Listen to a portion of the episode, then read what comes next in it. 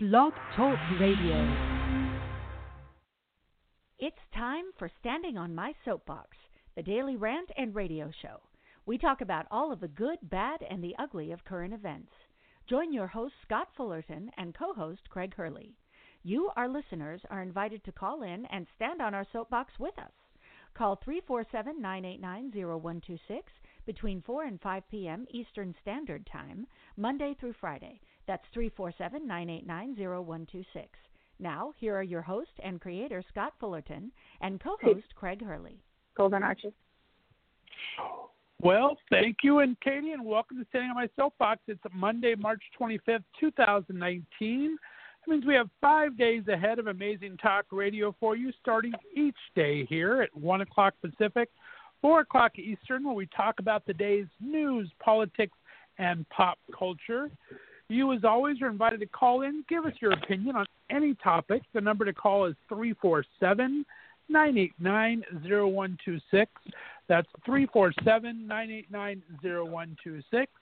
I am your host, Scott Fullerton, for the next hour. And of course, over in Chicagoland, as always, my co host, the amazing actor, writer, Mr. Craig Hurley. How's everything in Chicagoland, Craig? It's going fine, thank you. No, this is not Craig Hurley. This is Katie Barberi. How you doing? we have a special guest host today. Hi, Miss Katie Barberi. How are you?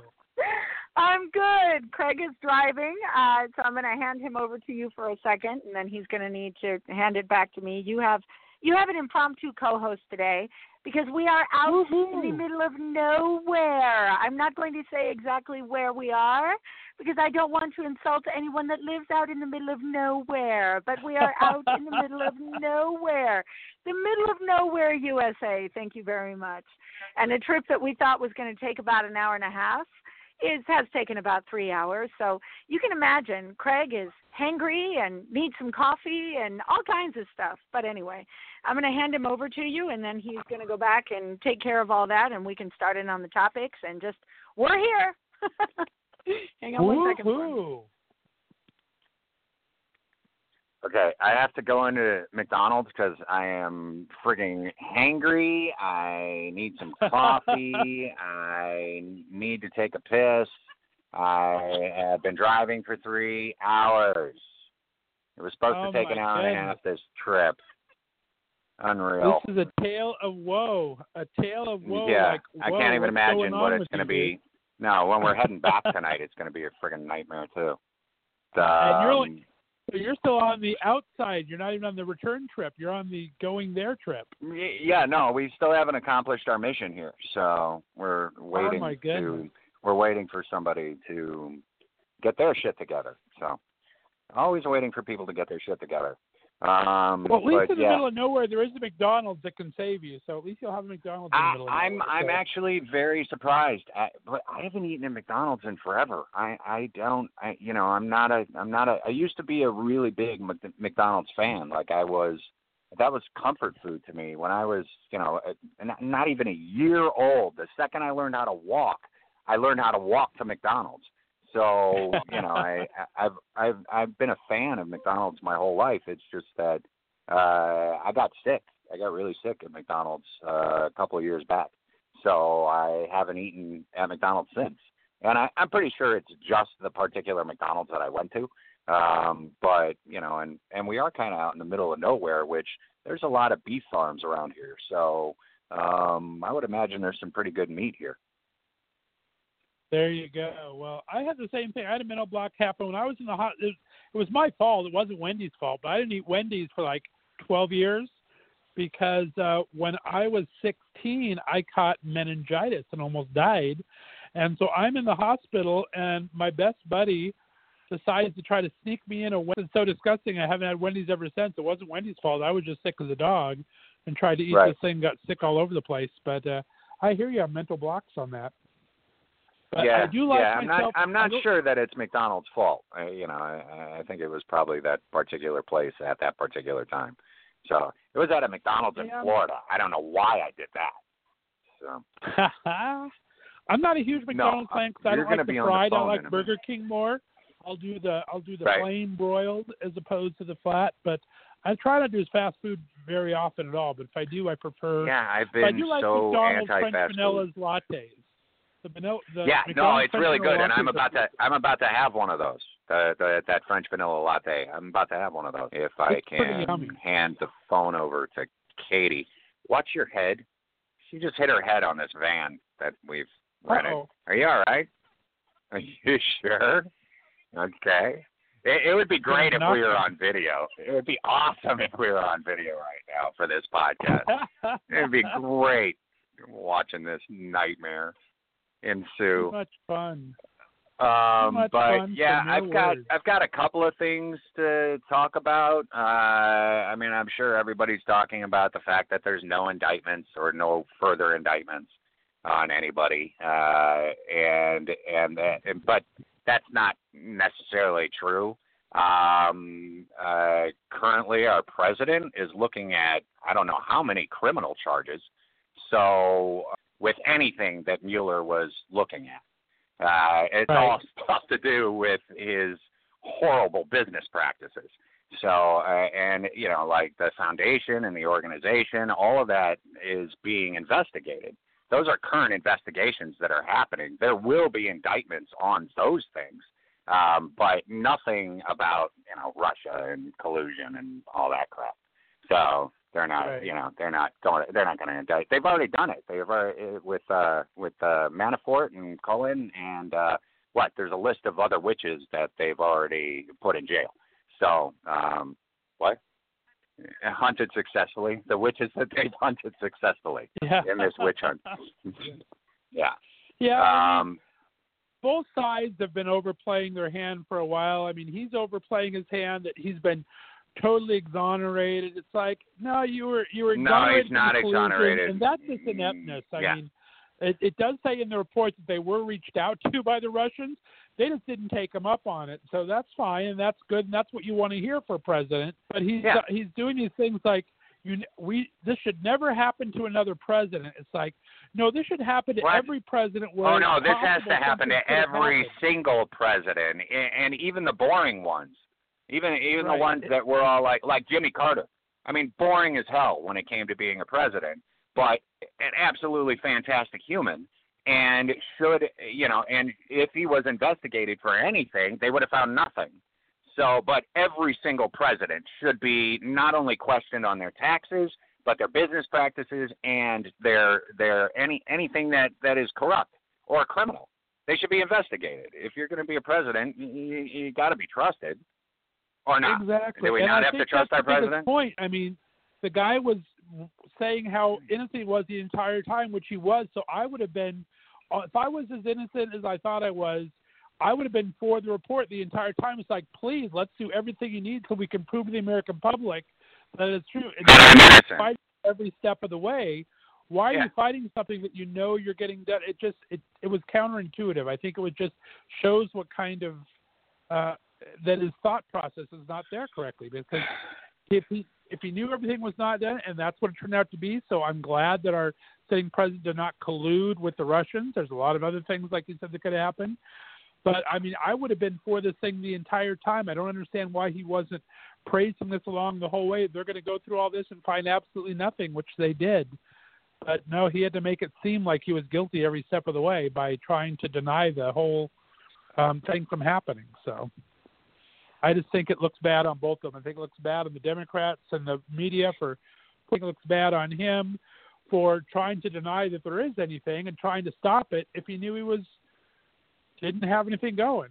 Um, he should have just let it play out, and it would have looked even a lot better for him. Now there's still, it doesn't make him look the best, but it does stop him from the collusion. Now, as far as the um, obstruction of justice, that was not decided upon. Um, No. That was decided upon by Barr. Barr um, decided that he wasn't going to do anything on that, which is his prerogative. But he had already decided that when he wrote that 29-page memo six months ago that uh, that he was not going to ever do him for obstruction. That there couldn't be obstruction. Uh, and there was, and the report pointed out things that were obstruction, that things that could have been, and things could have been. So that needs to be, I think, explored a little bit more. but it is what it is. We have to say, yay! Thank goodness the process worked. We found out that our president, even though we don't like him, did not conspire with Russians, which it really looked like. And I'm glad someone looked into it, and I'm glad it was found not to happen. We should be celebrating this more than anything else. My personal. That does that doesn't um, that doesn't mean that the Russians did not try to interfere with our election. Oh, it says right here. that they, did. absolutely they did. interfered with our election. That's Um, what it says. Yeah. Yeah, they absolutely did, but uh, but the family wasn't involved.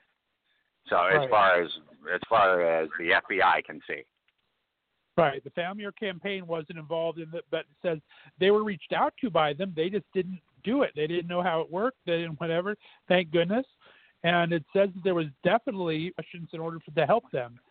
But I, I think that there was a funny analogy I saw on social media today that's kind of funny. I thought it's kind of like, um, okay, so let's say that there is this truckload of TVs that got hijacked, right? which is an analogy for our election. We got an election hijacked. Let's say that your son meets with the alleged alleged hijackers, which Trump Jr. met with Russian people. Let's say that your campaign manager gave the hijackers the roadmap of where the truck would be, which is what Manafort did by giving them polling direction. And Right. let's say you end up having all the TVs, which he is elected president.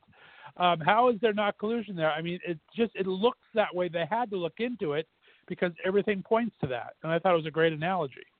It is what it is. I'm glad that part of it is over.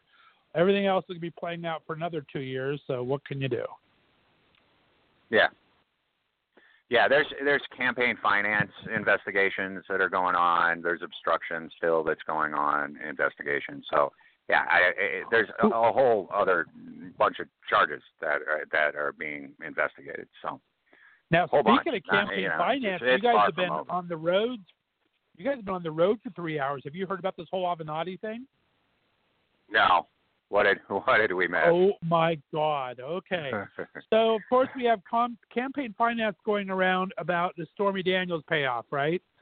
Well. Stormy Daniels' lawyer was Michael Avenatti, right? Right. He just got pulled up by the by the um, Southern District of New York in charges. He's being indicted right now as we speak and being in front of a judge right now. He tried to shake down Nike over the last week and a half and try to extort twenty million dollars from him. And so For he's what? in trouble on that for supposedly saying that he has a client or that he has he has evidence that Nike was paying off some basketball. Like, there's a whole Adidas scandal going on right now about paying off basketball things. Well, he Right. met with Nike's lawyers and said, no, people have been paid off all prove- for years. right. He said he can prove that. It's um, called sponsorship. Right. Well, I- he was telling Nike says if you give I mean, me if twenty we go dollars, about it on the legal end of it, it's Yeah. it's called sponsorship. Avenatti- Right. Well, Avenatti was telling Nike, if you pay me twenty million dollars, I'm not going to have a press conference to talk all about how you were part of this pay for scheme and da da da da da.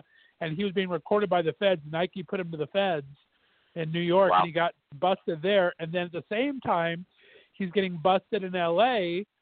Uh, right now as well because supposedly he commingled his funds with clients and paid Rob Peter to pay Paul and back and forth on there. So he's getting double whammied today, um, and he's in lots I think of it's hot I think water. it's very very interesting how that pendulum swings back and forth. Uh, we Exactly. have corrupt individuals on all sides of this. My point is take all of them. I don't care if they're Democrats. I don't care if they're Republicans. I don't care if they're independents. I don't care what they are. If they are corrupt, they need to be out of this system and put into a jail. That's it. Because we don't need, we the people do not need any more corruption. We don't need it. We see it all around. We drink the poisoned water and we eat the poisoned food. So we're already dealing with it, and we don't need any more corruption. All of them need to go. Exactly. And then there's one more step to this that I have to add to you because we've talked about it. The indicted co-conspirator in all this that was helping Avenatti in all this. and they just listed him today as Mark Geragos, who we just talked about the other day because he was mentioned by Nancy Grace, and then because he is Jussie Smollett's lawyer. Right. He is now an unindicted co-conspirator in this whole Avenatti Wow. thing. So these Wow. things are all touching so many tentacles right now that it's just a fa- it's been a fascinating day of news, my friend. Um, be glad that you're in a van in the middle of nowhere because No, I'm not. No, no, I'm not glad I'm in a van in the middle of friggin' nowhere. No, no, I'm not. Um, Not the. Academy, the Academy, frickin' snubbed somebody. Let's let's jump into uh, pop culture real quick. The Academy frickin' snubbed somebody else. Somebody else they've snubbed uh, in memoriam. Uh, not only Jeff Conaway, frickin' almost ten years now. Uh, Corey Haim, uh, what is that? Almost five years now uh, that they haven't mentioned that both of those two individuals have died. Uh, they're still Right. dead, guys. They're they're they're still dead. Uh, oh no, but this one, R. Lee Ermey. Friggin' Arlie Ermy. Full Metal Jacket. Toy Story. I don't I don't know how much money he's made for the friggin' Academy, but a shit ton of money. And this makes me really frickin' mad, dude.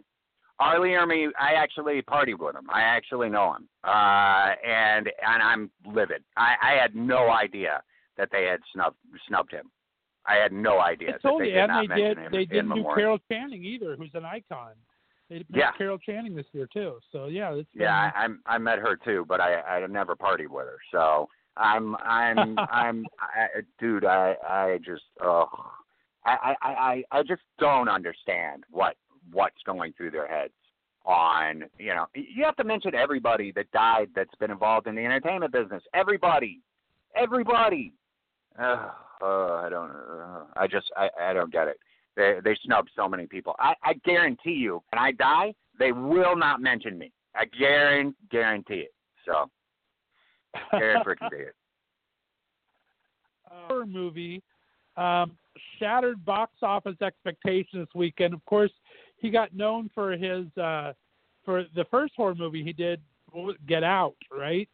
That Yeah. got really hailed by the Academy and won for an original screenplay and everything. Yeah, no, that's a great new movie. is called Us uh, that he directed.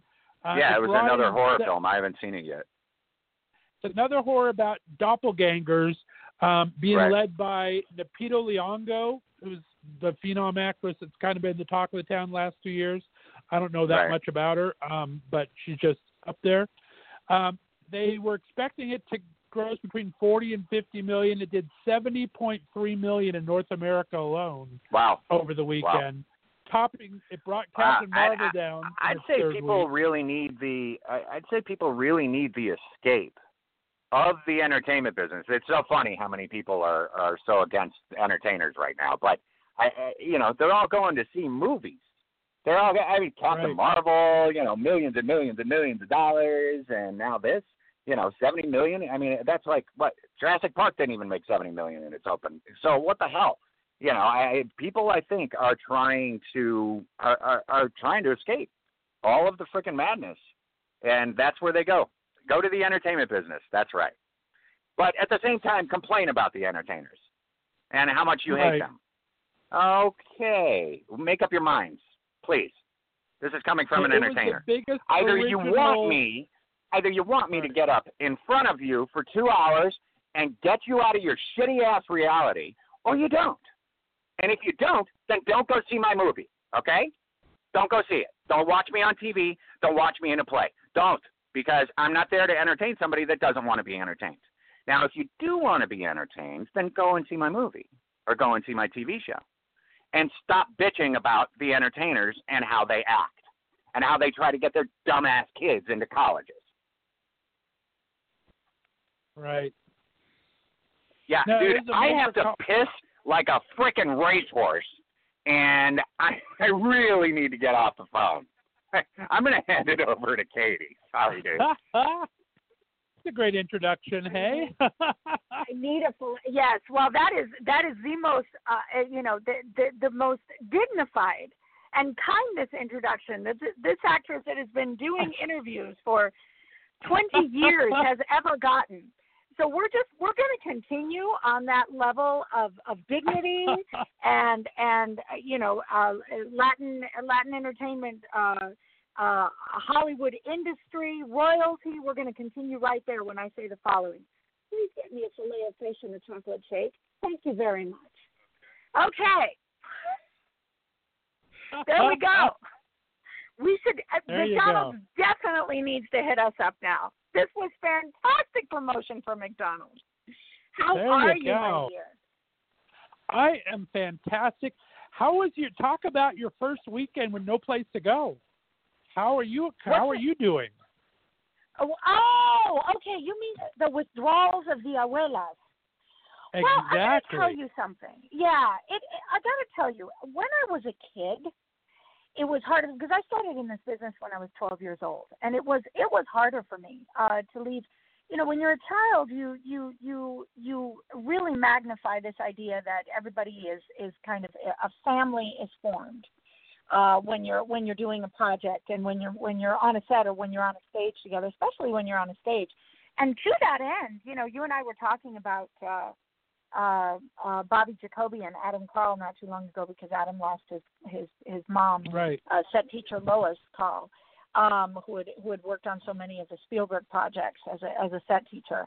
And these are people that I worked with when I was 12 years old, and they are still my friends to this day. So there's a little bit of truth to that, you know, that you really do develop a family. And I was just talking to. Uh, uh, my coworkers, a few of them on chat from uh, from from the abuelas, and and they're all teasing me and saying, "We don't understand why, but for some reason we really miss you."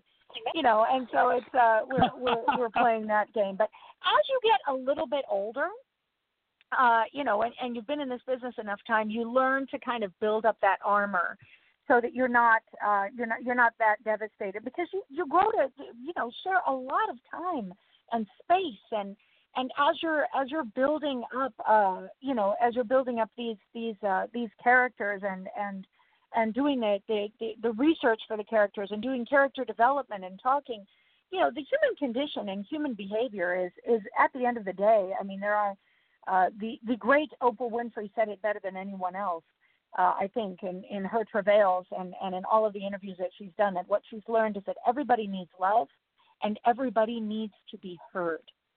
We all have a story to tell or or or a quest or a or a you know a um a, a, a fight personal fight that we're having based on an experience that we've had. We all need to tell that story. We all need to talk about that fight. We all need to be heard and we all need love that that was the common denominator between everyone now if i if I break it down, I mean, if everyone that she's interviewed, everyone from you know anyone in the United States to you know the other side of the world. I mean, the woman you know opened a school for children in Africa. We're talking about, and that that, that is the greatest common denominator. If you break it down, obviously a little bit more. Everyone needs food. Everyone needs water. Everyone needs air. But those were the common denominators on an emotional level. Everyone needs love, and everyone needs to be heard. So that when you're building up uh, you know, uh, uh, you're you're you're doing uh, character development for stories. You will for for for a story that you're involved in, a play that you're involved in, or a movie or a television show. You will find that common thread between the characters and yourself and your coworkers and so that begins to open up then dialogue about well this happened to me when i was a child or this happened to me when i was a teenager or this happened you know and so you begin to build that closeness with your coworkers because as actors, I've always thought of of of uh, of an actor. I've always tried to look at it this way. Uh, as as an actor is is is kind of a psychologist. You know, I mean, we don't have a degree, but it's our job to figure out what makes that character that we're portraying tick. So as such, you know, you end up in kind of a therapy session when you're when you're when you're doing character development on these projects, especially if we're talking about the stage where you're going to do the you know the same thing over and over again. You can delve deeper in. So you do you build a bond. You build a bond between yourself and and, and your coworkers, and it's real. And um, and and it's you know emotions can run high and passions can run high and and people can not get along but but god in chicago i have absolutely not had that experience and i've had that experience uh honestly very little in in my life and career you know ever be it la or uh, Mexico or or Colombia or Miami, I've always I've always been able to find I think the good in people and the good in my in my uh, in in my coworkers, and and that is absolutely Right. the case with with the theater actors I've been working with in Chicago. They're just lovely people, and they're so dedicated to their craft, and so. You know, you um, you you build up uh, you build up a, a, a friendship that feels a lot like a family, and you're spending a lot of time together. So, yeah, there's a little bit of withdrawal, but as you get older, you get uh, you know, and we're very busy. There's a lot of, of, of personal life changes that are happening with us and, and big decisions that are being made. So I'm trying not to think about not being back at Victory Gardens Theater this weekend. It'll be okay. It'll be There okay. you go. It- yeah, everything in, in this business. You know, that is what uh, Emmy Rossum cited as a reason why she left uh, Shameless is that she said that she is used to beginning that process of a project, be it a, a movie or even a series, but nobody knew. It is John Wells, so they could have predicted it. I mean, John Wells is a brilliant, um, I believe it's Irish series, Irish television show is what uh, Shameless is based on, about a black a black Irish family, and uh, and so they brought it to they brought it to Chicago, which makes a lot of sense, and. uh and and and but that's what she cited as one of the reasons one of the main reasons why she left uh shameless is because she she honestly needed that experience of ending a project you know what i mean she needed the experience so Right. So you know that's that's one of the reasons and and there's there's beauty to that too. There's beauty to all of the different experiences that we can have as as as performers and all the different stories that we get to tell and the different people that we get to meet and the different uh you know um uh working families that we get to become a part of. We work contract to contract. It's like anybody that works contract to contract can understand what i'm saying be it you know a real estate agent or a contractor or what have you you know you're always going to have a new experience with new people based on that. It's not uh it's it's not the 9 to 5 thing of of you see the same people every day. That's certainly not Right, very true. yeah. Now, have you ever worked with um, LA TV before, Latin TV? have i worked where? What now? With Latin TV, LA TV, kind of based out of LA, that new network they have, Spanish language bilingual station. Latin TV, no, but I am definitely going to hit them up. I don't. I actually have not. I, I'm not familiar with. I've worked with uh, with Televisa, with Univision, with uh, Telemundo, with uh, uh, Caracol, uh, uh, all all kinds of stations all over the world. But I I don't know anything about Latin TV. I'll have to look into that. Why? What's I'm what's the skinny? we, well, I, I I just think it's perfect for you in general, and for vampires or uh, daylight ducks in particular. They're Really? relatively new. They're only they're just going across the country now. They're on Dish Network. They're on DirecTV, and they're on uh, different. I think they're in 21 states right now. But my friends recently launched a the very first Latin LGBT talk show on it, and they've been getting great response from it because it's such a small, um, just a, a, such a small launch, and it's it's really blowing up for it. And it seems like they are looking for content really, really bad there. Interesting. well, we will we will definitely hit them up. I think that's fantastic. Oh, thank you for Yeah. letting me know that. Yeah, that's that's That's great. why I I, don't know who the What's that now? I, I wasn't sure if you if you've come across them yet because, like I said, they're not available here in Ohio. I'm not sure if they're in Chicago. Um, like I said, you know, I did a series, and Craig actually did an episode of a series called Mary for Mayor, and that was not Latin TV. It was another, but it, it sounds a lot like what you're describing.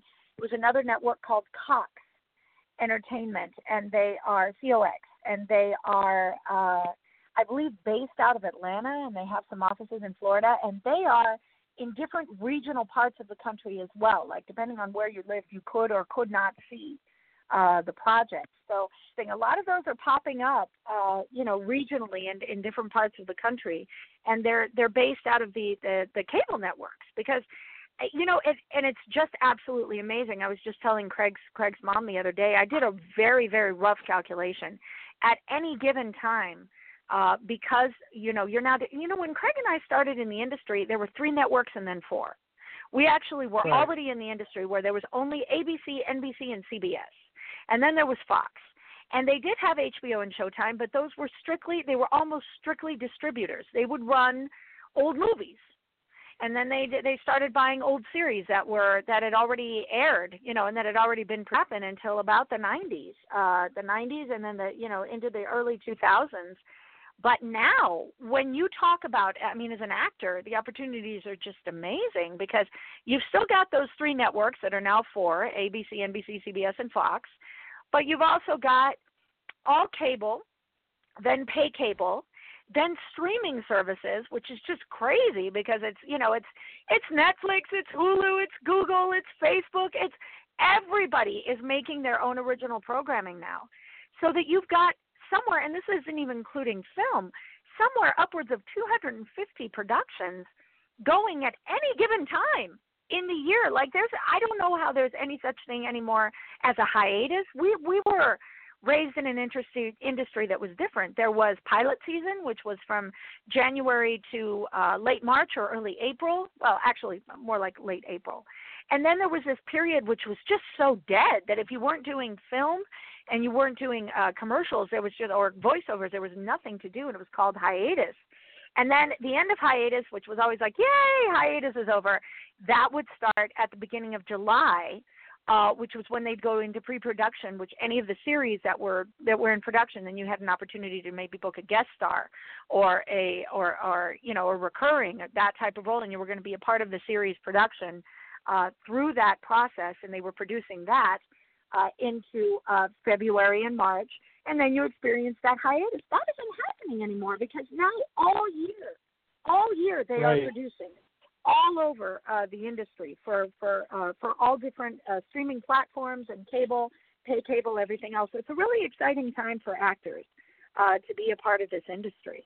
Um, and I'm not sure how we got into this, but uh, Craig just got back in the car with our order of Mickey D's but uh, but he but it's uh, it's a very exciting time to be a part of uh, of the industry. It truly is, you know. I bet. So that's uh, yeah, it is. Well, let's take a, a, quick break. We're actually halfway through the show already. We're going to take a break so you guys can uh, awesome. have a little bit of food there. Uh, we'll play a little bit of uh, Hometown by Brandon Stansell. You're listening Standing on My Soapbox. Give us a call when we get back, 347 989 0126. Three four seven nine eight nine zero one two six. I just want to go on record Special and tell guest Craig right here and now. Katie Barberi. I have done an excellent job of filling in. Craig has. I, I'm I'm sorry. Scott has not gotten a word in edgewise. You have so we're going to take a break. That's perfect, my dear. Thank you so much. We'll see you right back. We'll be back right after this message. Thank you.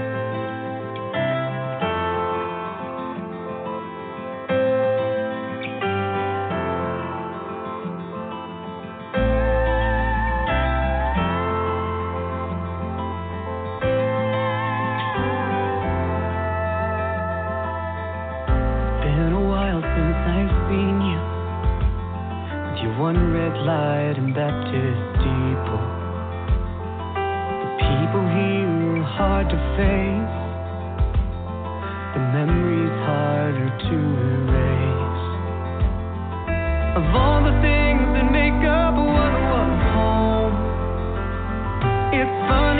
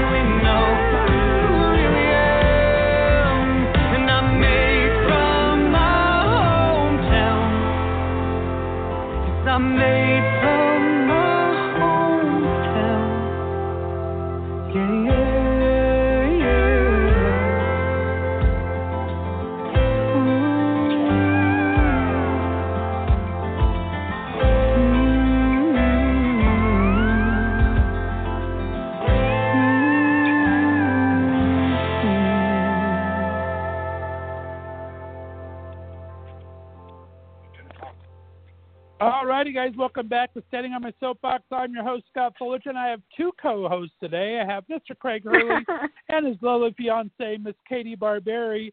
Right now, taking a break with our newest sponsor, McDonald's Lattes.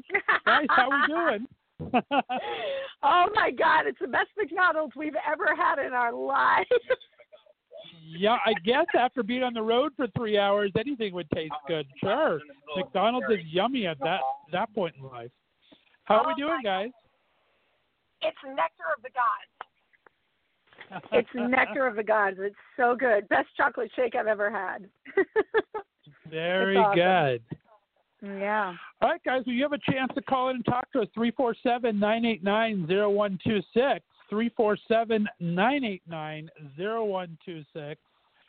Uh, Guys, I got to tell you, my uh, I, by the end of this election, I'm going to learn how to say Mayor Pete Buttigieg, Buttigieg, Buttigieg, Mhm. Buttigieg. My my buddy Mayor Pete, who nobody heard of two months ago, is now number three in the polls in Iowa, He directly is. behind Joe He Biden is. and uh, Bernie Sanders. And, and Bernie. he, He is right behind three. him. He's I ahead got to of tell Kamala. Harris. He's ahead of Cory Uh-huh. Booker. He's ahead Yep. of uh, Elizabeth Warren. Pretty exciting stuff, I got to tell you.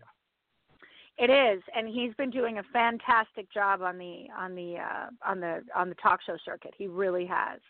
He seems like a, a, a lovely individual uh, who who has a lot of exciting ideas, but but also has the the uh, the wherewithal to be offering solutions to implement said ideas, which I think is uh, is one of the biggest problems that maybe the American public has in general with everybody's thought process in politics um, he just seems like an extremely uh, just brave, uh, genuine, honest guy who uh, who who is with has a lovely sense of humor and has been. It just seems to be a man of the people and loves you know loves being a part of process, but uh, but is but is there to serve, not to serve himself. So that's very nice to look it. at. I And by the way, I got to tell you, the fact that I, I I still can't pronounce it with any dignity. I mean, there is no dignity behind my pronunciation, and I am bilingual, and I still I still can't pronounce it. But I think it's uh, I think it's I think it's great that you can. I'll let you do it. Mr. Pete Buttigieg. Yeah, Buttigieg. it's nice. I think it's nice to have a presidential candidate with no pretense. Everyone else has some kind of an agenda going into the president, especially people who have been in political office a long time, which are most of the declared candidates. They've all been in office a while. They all kind of have their thing that they're after. And this is someone freshly minted who just wanted to run his city the best he could for the last seven years. And, Right. and now he wants Right. to do the same thing with the country. And I think he's Right. talking in plain speaking English enough where people are really able to relate to him. Um, Mhm. And I think It's that's his true. biggest biggest advantage. That he's not trying This to be a is- you know, politician. it's- it's i mean it's it's very complicated it's very complex what we're going into here because those of us that are disappointed with our our our the current administration and with uh this gentleman's um performance in the White House. And uh, well, I'm I'm always going to be. Craig's like, did you just call him a gentleman? I'm always going to be polite. Craig and I, Craig and I are very. Craig and I are very very different in our approach. We may we may think the same way, but we're very different in our approach. Um, and uh, well, anyway, uh, those of us that are that are not happy, and and increasingly th- those numbers increase every day, and um, you know, Sarah Silverman was talking about this a lot because she has she has a show that I God I don't want to butcher the name. I think it's America I Love You or I Love America, something along those lines. I think it's on Hulu, and I might be wrong about that, but it's uh, it's on it's on a streaming platform. I know it's not Netflix because I couldn't get it right away. Uh, and she was talking about how if you go into Middle America and you go in anywhere and talk to just people, uh, that that are that that that the, the their their way of expressing themselves is not being influenced by the media or influenced by any outlet or source that is trying to uh, convey that they are a part of a pocket of, of mindset, almost like pod people, uh, you'll find that, that people, you know, really uh, feel the same way. They feel that everybody should should have, you know, they want their rights protected, and everybody should have a right to live their lives as well, and that people are actually much kinder and, um, and much more loving and giving than than what the media is making them out to be. And and the, the media, as an actor, I can tell you this. You know, there's there's there's nothing there there's nothing to everything is going great. Nobody wants to see that in print when you're a member of, of, of the media. It's not no. It's controversy is what sells. As an actor I can tell you that. Anybody that's listening to right. me that doesn't know anything about the Latin market may not know me from Adam or they know me from, you know, Every Which Way or the Garbage Pail Kids movie or whatever I did, you know, whatever shows I did, you know, in, in my younger days or what have you. But anyone that knows anything about the Latin market knows that anytime I've been in the headlines, it's not because everything's going great. You know what I mean? It's because I'm I'm experiencing some kind of a personal crisis, and that's what sells. They, they used to, the saying used to be that's what sells papers, but not a whole lot of things are selling papers anymore. Unfortunately, that's what sells. Right. That's what sells a story. So, uh, you know, uh, th- these these pockets of individuals that supposedly feel one way and they feel one individual way about everything. Like they feel the same way about economy, as they do religion, as they do uh, entertainers, as they do LGBT, as they do uh, it, it, the situ- situation with immigration, as they do all of it. No, everybody has their own individual mindset. We are not pod people. We're not, you know, we're not Stepford people. We're we're we're we're human beings, and we have different points of view about everything based on our own personal experiences and who we've seen in our lives that may have suffered uh, any kind of discrimination, that's going to that's going to have a big uh, it's going to have a big impact. People are people, and at the end of the day, like like I, I said earlier, we all need to be loved, and we all need we all need love, and we all need to be heard.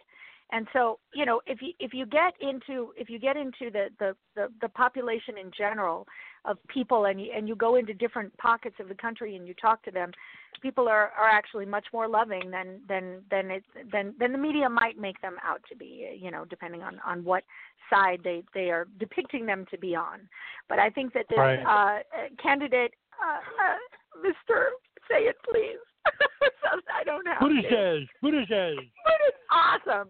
Um, he is he's he's reaching out to people on a very real level, and it's a, it's a lovely thing to see. You know, it's complex right now because uh, the Mueller report came out, and those of us who are disappointed with this gentleman that's in office, you know, we might la- not not like to hear a lot. With the gentleman.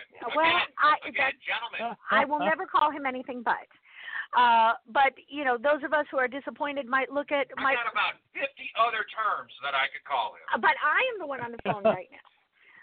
Um, th- those of us who are disappointed might might not like to hear all the things that we're hearing that came out of the Mueller report, you know, one way or the other. But at the end of the day, what's most being said on shows like Bill Maher is, you know, beware. Most there there are very few uh, uh, presidents who only do a four-year term.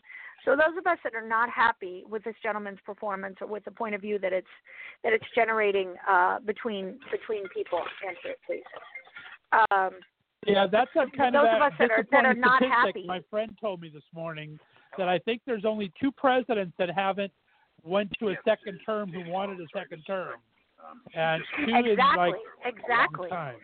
exactly, and so there there are very few, and so the the expected uh, course of action would be that you know that that this gentleman would be in in in you know in in the White House for the eight full years, and so who comes in who comes in as a as a as an official as the official ca- uh, candidate for the for the Democratic Party it's it's almost never been more vital for for for for anyone who who feels that that is you know the right way to go so Right, very true. You know. I'm glad that the Democrats are kind of trying to bring it back to the people a little bit. I mean, they picked um, right by you. They picked um, Wisconsin for the Democratic National Convention this year. They're not going to the major coast where people complain about, but it's actually taking it to uh, Milwaukee, Wisconsin for the Democratic Convention. I think that'll that's help kind of bring it back to Middle America. Yeah, that's so it fantastic. brings it back to Middle America again. Definitely. That's fantastic. That's great. Um, that's fantastic. I am I am thrilled to hear that. Actually, you know what? It's uh, we're we're able to proceed. Yeah, but do we owe him anything? No, I, I think it's okay. Uh, then I am going to do that, and I'm going to give you back your show. I'm going to give you back your co-host. All right. Well, thank you very much, Ms. Katie Barberi, for joining us for this hour. We appreciate it. You're welcome it has anytime. been it has been awesome. It is always lovely to hear your voice. Sending out a, hear your voice. Sending out a big hug to everyone who's who's listening.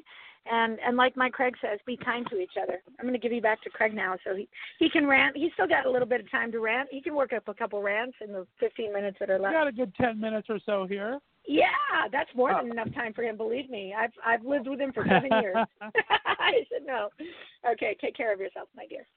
All righty. Thanks, Katie. All right, guys. You got No, I'm gonna talk to give us about a the weather. 347. No, I'm going to talk about the weather. I'm going to I'm going to change Oh, the no. the feel. Scott's like, no. You're like, no. Back to the weather. Stop talking about the weather. It gets boring. No, everybody's getting pummeled right now.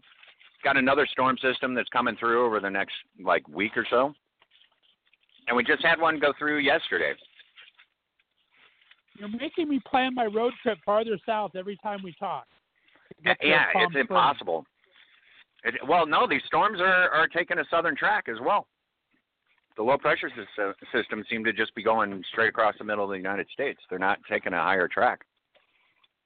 Mm, goodness gracious. I can't Yeah. have any more. What We're I see- have... Go ahead. I see over the next like five weeks. I mean, I'm so sorry. The next week or a week and a half, uh, I see five different storms that have begun to set up, and uh, like California is currently getting hit by something, and um, that's on its way this way. Um, and I see other storms that are setting up like near Alaska and then go up into Russia, and there are storms that are setting up there we are directly influenced by those storms. Uh, storms travel from the west to the east, so that's that's how it works in the United States and pretty much all around the world. Um, so we are directly influenced by those storm systems, and there are two hurricanes that just hit, and they call them cyclones for some reason. I don't know why. Verbiage is extremely important. And I don't know why they try to confuse the hell out of everybody because they'll also call a tornado a cyclone. So it doesn't make any sense. Like the last storm that they just had, they called it a bomb cyclone, and it doesn't make any any sense to me. Can you hear Sugar? Can you hear my dog? I do hear it. Yeah. She's being feisty. She's telling somebody off that's walking into a. Um, but uh, yeah, we. I, I don't know why they use different verbiage for the same type of storm. Um, there were two the area. I just looked it up while you were talking. The only difference between a hurricane, a cyclone, and a typhoon is the location area. where the storm occurs. Correct, which is just dumb. Uh, they're all hurricanes, and uh, and yeah, they're just called different things in different areas of of the world. Um, hey, Shug, relax. Okay, so and I know that there's a whole bunch of people here to be barking at. I'm very surprised. We are literally out in the middle of nowhere, and there's a bunch of people. I guess McDonald's is extremely popular in the middle of nowhere. Um, Oh, but yeah, no, there's a bunch of people, a bunch of kids. There must be a school around here somewhere. Um, yeah, she doesn't like our dog doesn't like children on bicycles.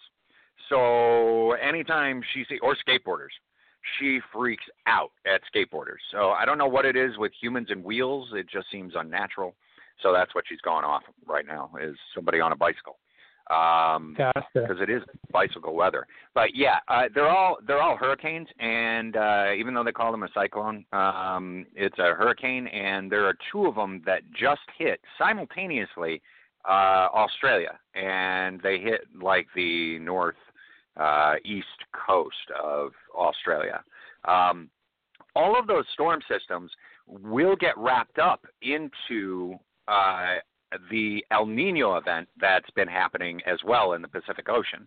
So those storm systems and that energy literally gets sucked through the atmosphere by the El Nino event and by the currents that are happening in the ocean. And and the only direction they can go is towards Mexico and then us. So because that's how the El Nino actually affects it. It it literally goes across Mexico and goes through the, through that mountain range San San I don't know which mountain range that is. Sierra Madres, I think. Um, but whatever. Uh, and then gets shifted to go north and then ends up going through the Rockies usually. So and then across the Mm. United States. We get directly Got- affected by all of those systems. So yeah, we're we're we're in for it. Uh, April showers bring May flowers, right? Isn't that the cliche? There you go. April Yeah, showers bring May flowers. I told you I'd be talking about the weather. Katie got into the truck and she's like, "You are still talking about the damn weather? What the hell are you doing?" I wanted to bring a downer to the show. I wanted to hit the brakes on the show. no, we are uh, we're doing it. We're getting the mid 50s for three days here, four days, mid, and then we have chance of snow next Monday again. So it's Yep. typical April in Ohio. Yeah. It- Yeah, no, this is spring. We should absolutely expect uh, rain, and we should a- absolutely expect some snowstorms and some tornadoes and some hail, you know, the normal stuff, but they're going to be more severe. Every single storm that we encounter will be more severe in in some way. And that's climate change. That's what Right. we've been trying to explain when it comes to climate change, is the the severity of the storms. You know, we've seen places flooded this year that don't ever get. There, there were tornadoes that hit in Alabama. They they don't get tornadoes in Alabama, not in that area. There had never been a natural disaster, and I think it was Lee County in Alabama, and they just got hit whatever two weeks ago by tornadoes, Right. and one that stayed on the ground for 70 miles. But they've never gotten tornadoes ever in the history that we've that we've been documenting weather. They've they've never received a tornado. So that's what we're talking about about the extremes. You know, e- expect the unexpected when it comes to any storm. Exactly. Yeah, it just you can't plan on anything anymore. This this this whatever weather phenomenon you want to call it, whether you want to call it global warming, climate change, whatever it happens to be, it's a scientific fact anymore. Anyone that's doubting it is just not into science. They don't understand things. And like I said, we've explained to it on this show for four or five weeks now the difference between the weather and climate change. The weather is daily and climate change is yearly. And Yeah, no, the difference fix that. between climate, climate and weather. Uh, climate is based on an annual. Uh, uh, they they document everything that happens worldwide around. Uh, I mean, around the world. Uh, they document it on a daily basis, and then you go through and you average out what has happened over a 365 day period, and then you uh, take those averages and you go to decades. You start looking at 10 years and you start looking at 20 years and you start looking at 30 years. And we've only been documenting the weather uh, not really that long. I mean, considering. I mean, I think I think it was late 1800s when we first started going. Okay, there's a pattern to what we're seeing, and mainly that was for farmers. That was you know so that we could make sure that our farms had enough water uh, in a year in order to sustain whatever crop they were they were growing, or you know our our beef or our chickens or whatever, um, anything that our farmers were anything agriculture uh, that they were taking care of. We needed that to know what might happen next year at whatever time, and that's where climate comes in. Uh, weather is what happens literally today. Let's see. I'm looking outside. It's clear sky. We've got a wind out of the north northwest, uh, about 18, nah, uh, 15 miles an hour. And these are just my guesstimates. Um, and we're looking at you know what 48 degrees. So it's a pretty nice day. Pretty temperate day. Pretty comfortable. And this that's just. Well, we're going to end on So, that, my today. friend. We got about three minutes left. I'm going to play a song so I can get ready for the next show here and let you guys get back on the road. Thanks for standing on my soapbox today, my friend, and thanks for your special Yeah. guest co-host. I appreciate it. No, thank you. Yeah. Oh no, Katie's right, awesome. in line, I- guys. I, I think We'll you be back. probably you probably had a better show. I it was it was good all the way around. It's always good. All right, guys, we'll be back Okay. in uh, 23 hours here. Join us in standing on my soapbox 347-989-0126. Let the straight show. Be good to on in about yourselves. Be good to your neighbors. There you go. Have a good day, everyone. Peace.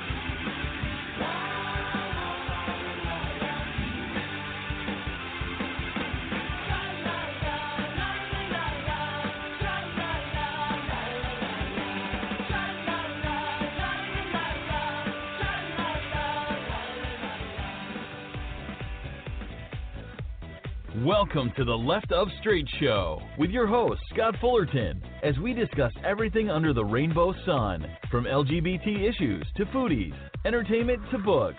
Join us as we talk to some of the most interesting leaders and celebrity LGBT guests and allies on the internet. So grab a cocktail, it's always happy hour somewhere, and enjoy the show. Now, here's your host, Scott Fullerton.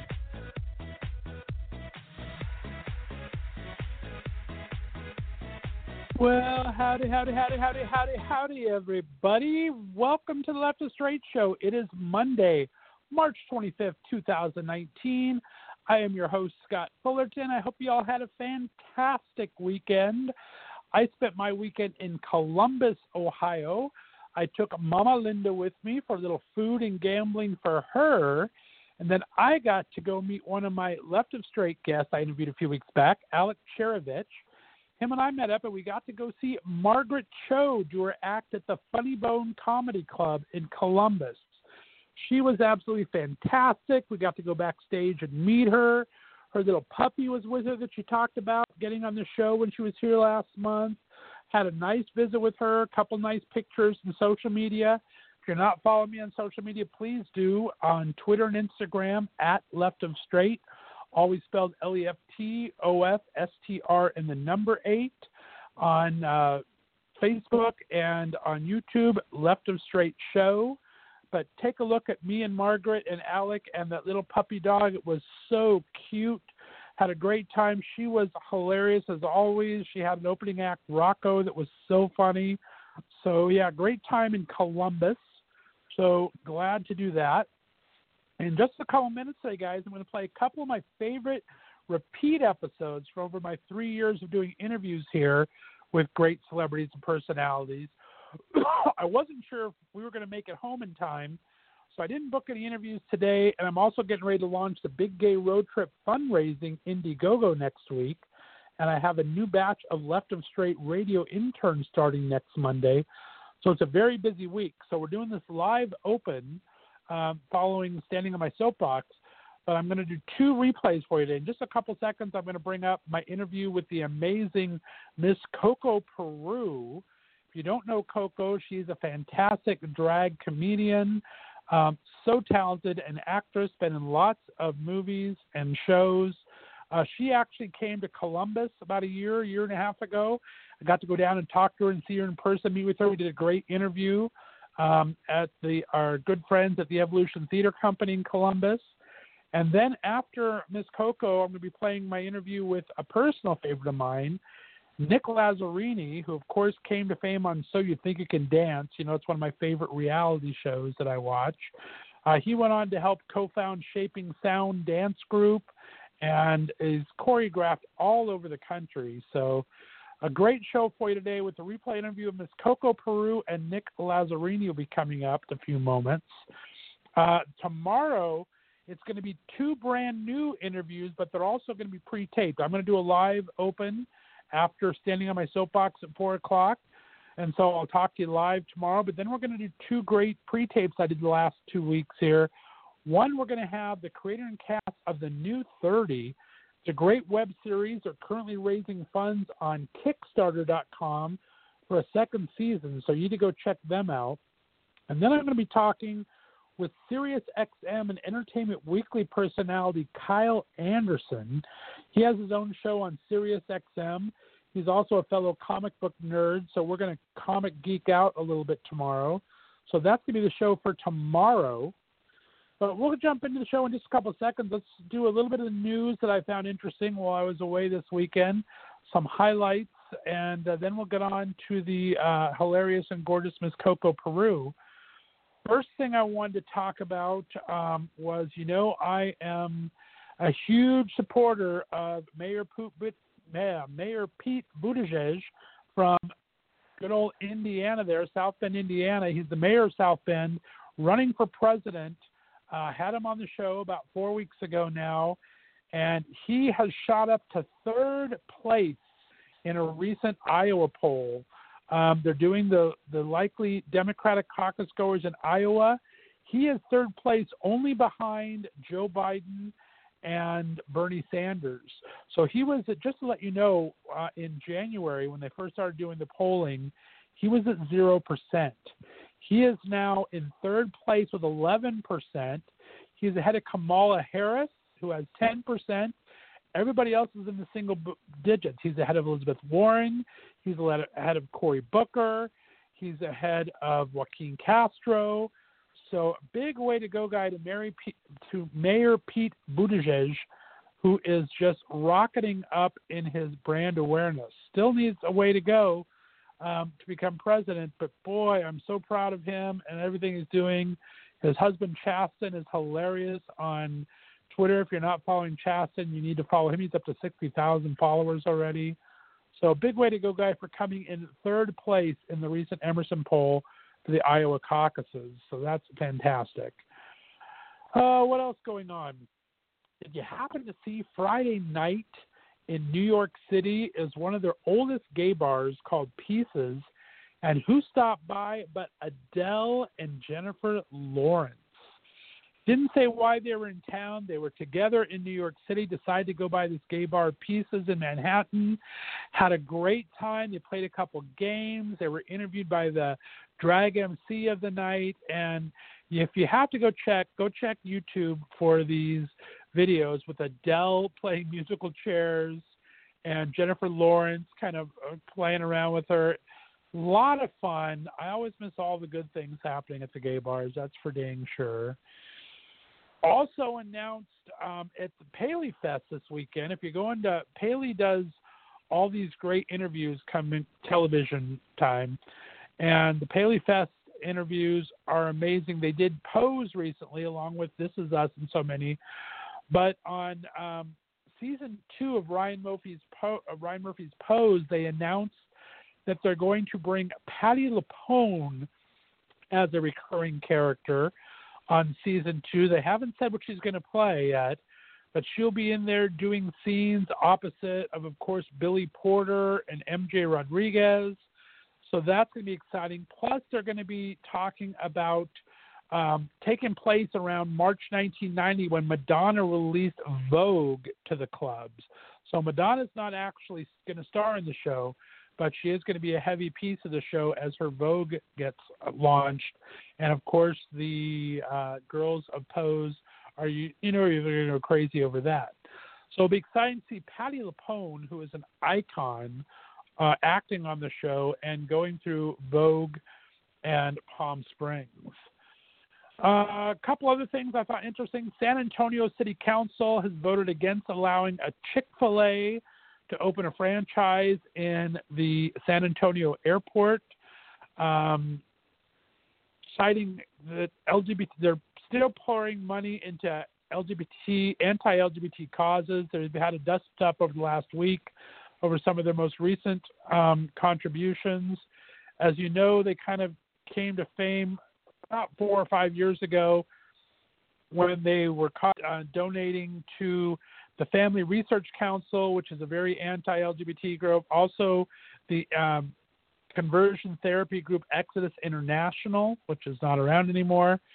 But at the time, the CEO of Chick fil A, Dan Cathy, told a newspaper the company was guilty is charged of making anti LGBTQ donations and said that marriage equality proponents have the audacity to define what marriage is about and inviting God's judgment on our nation. So they are still um, donating to supposed hate groups, including Salvation Army. And because of that, the San Antonio City Council is not letting them open up a franchise at the local airport there. So it's good on them for having that. And last thing I want to talk about a sad thing. You know, we're going to be talking about the big gay road trip starting a lot starting next week. And we'll be going to Palm Springs for a month of June. This weekend, though, at a gay bar in Palm Springs, uh, Tiki Lounge, which brings great drag performers from RuPaul's Drag Race and from all over. Great performers there. I've been there quite a few times. Uh, but they had a shooting at Toucan's Tiki Lounge this past weekend. Uh, police are looking for a Latino man in his 20s or 30s uh, as a suspect. It happened around 2 a.m. early Sunday morning. Both shooting victims survived. They're both being treated at a local hospital.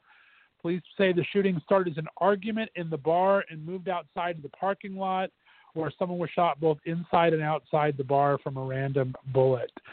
So, my thoughts go out to Palm Springs and Toucan Tiki Lounge, which I will be at in just a few two months from this week.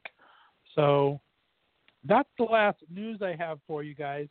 Thanks for tuning in today. Like I said, I'm going to play two best of interviews. We're going to start with um, the beautiful Miss Coco Peru, who I absolutely love talking to.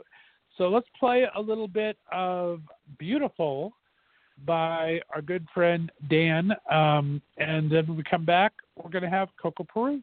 Here we go. Thanks for listening to Left of Straight Show, guys. In just a little bit after that, we will have um, the fantastic dancer Nick Lazzarini. Here we go.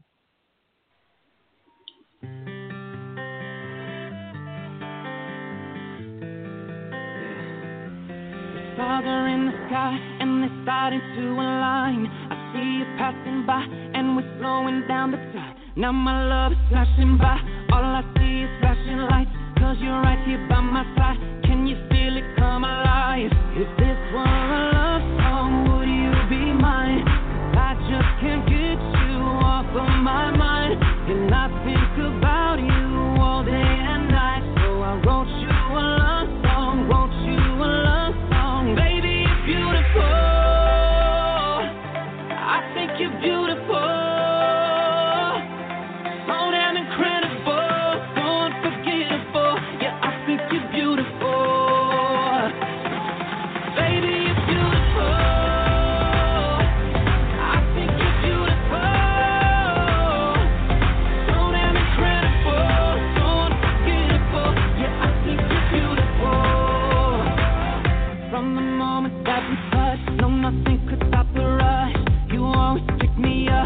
Me up,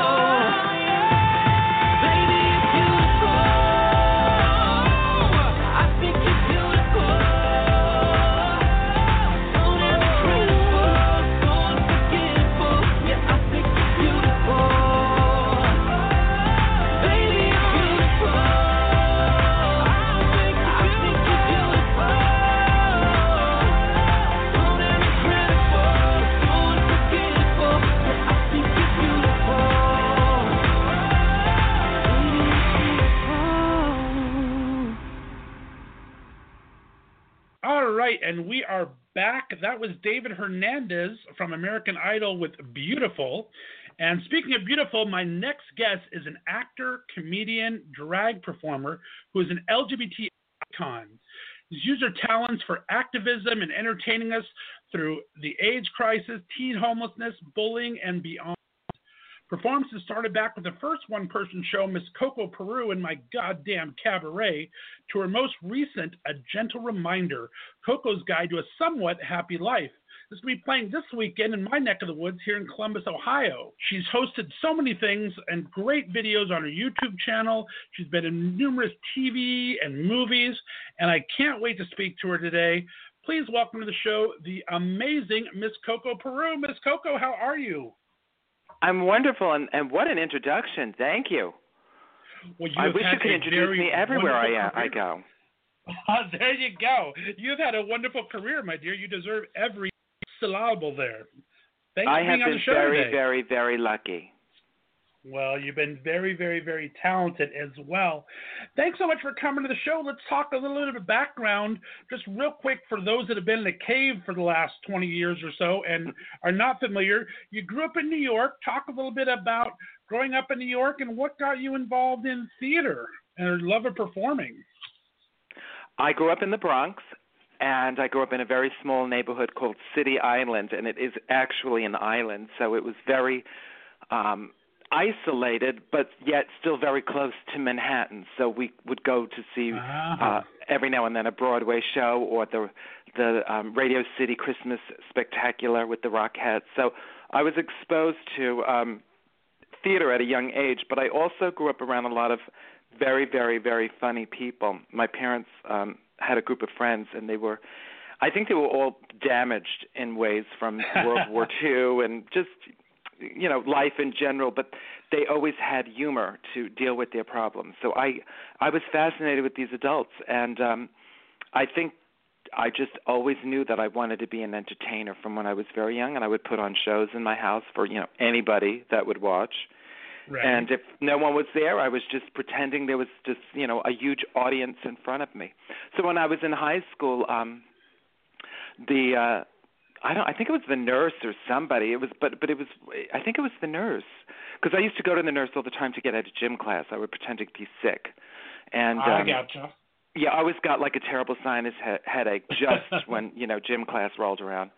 So I would go to the nurse, and I ended up talking a lot with her. So she told my parents, "Listen, your son came into this school wanting to be an actor, and he is leaving the school wanting to be an actor. He's, you know, most kids change their minds a million times, but he's always been consistent.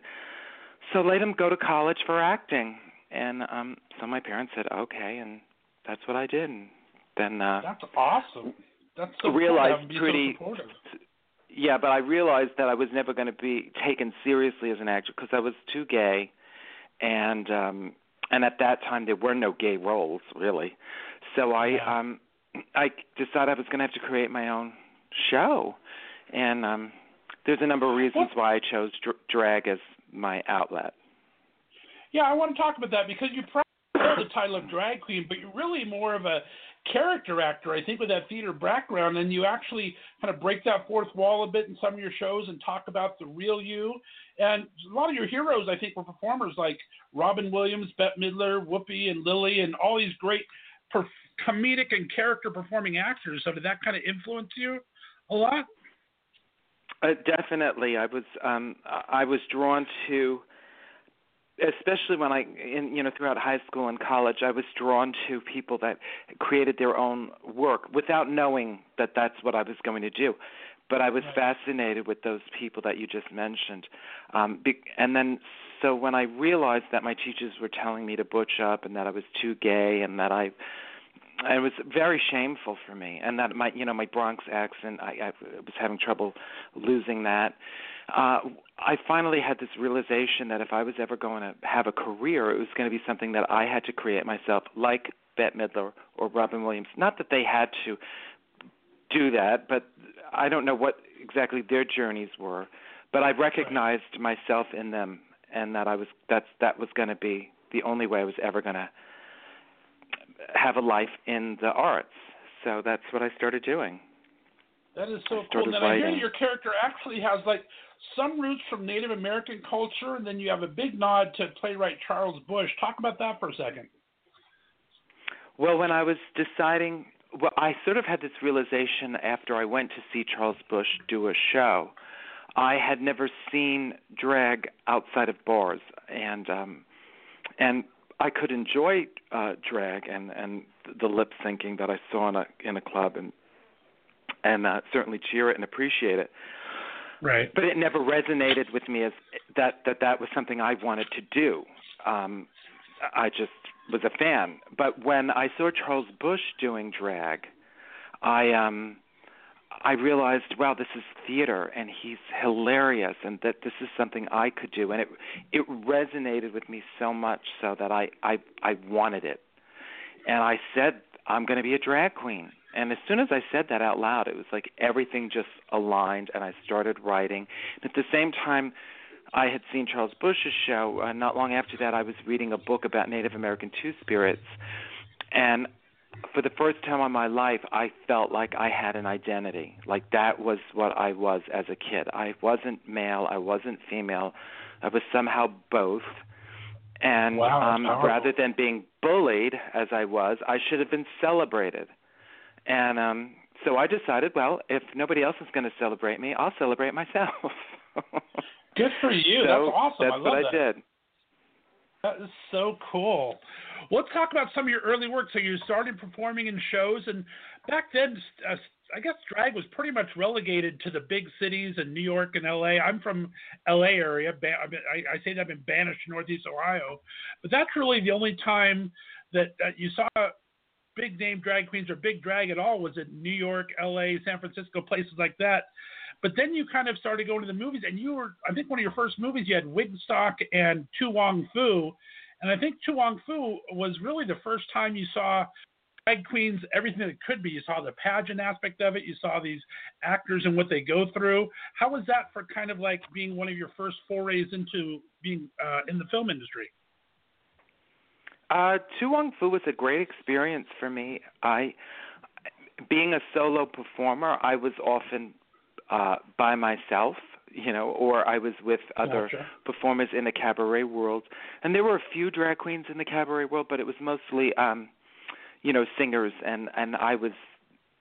I was one of the few drag queens in that world, so it wa- I wasn't my path wasn't crossing a lot with other drag queens.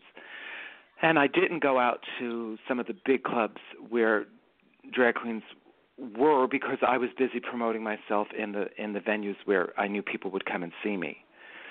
Um, so every now and then I'd you know be at the limelight or somewhere, but it was it, it wasn't a big it was I didn't have a big uh, draw there. So um, To Wong Foo was a great experience, not only because I was in a big movie and it was something you know wild to be a part of, but it was really my introduction to other drag queens, and I had so much fun, really just sitting around bullshitting with them. Uh, and you know Joey Arias and and and people like that, and um, working with Nice. Candis Cayne, it was wonderful. It was a wonderful experience, and I felt really accepted. I think that's something I've always struggled with in my life is feeling like um it's it doesn't surprise me now looking back on my life that I'm a solo performer because I never felt like I fit in. So I Hmm. always felt um other even in my own community I didn't always feel like I fit in. So doing the To Wong Foo I was really kind of honestly scared to be around um other and the audition was one of the most frightening experiences I had, uh, but it worked out well for me. But I was I remember wanting to flee when I walked Really? in the room. Yeah, Wow.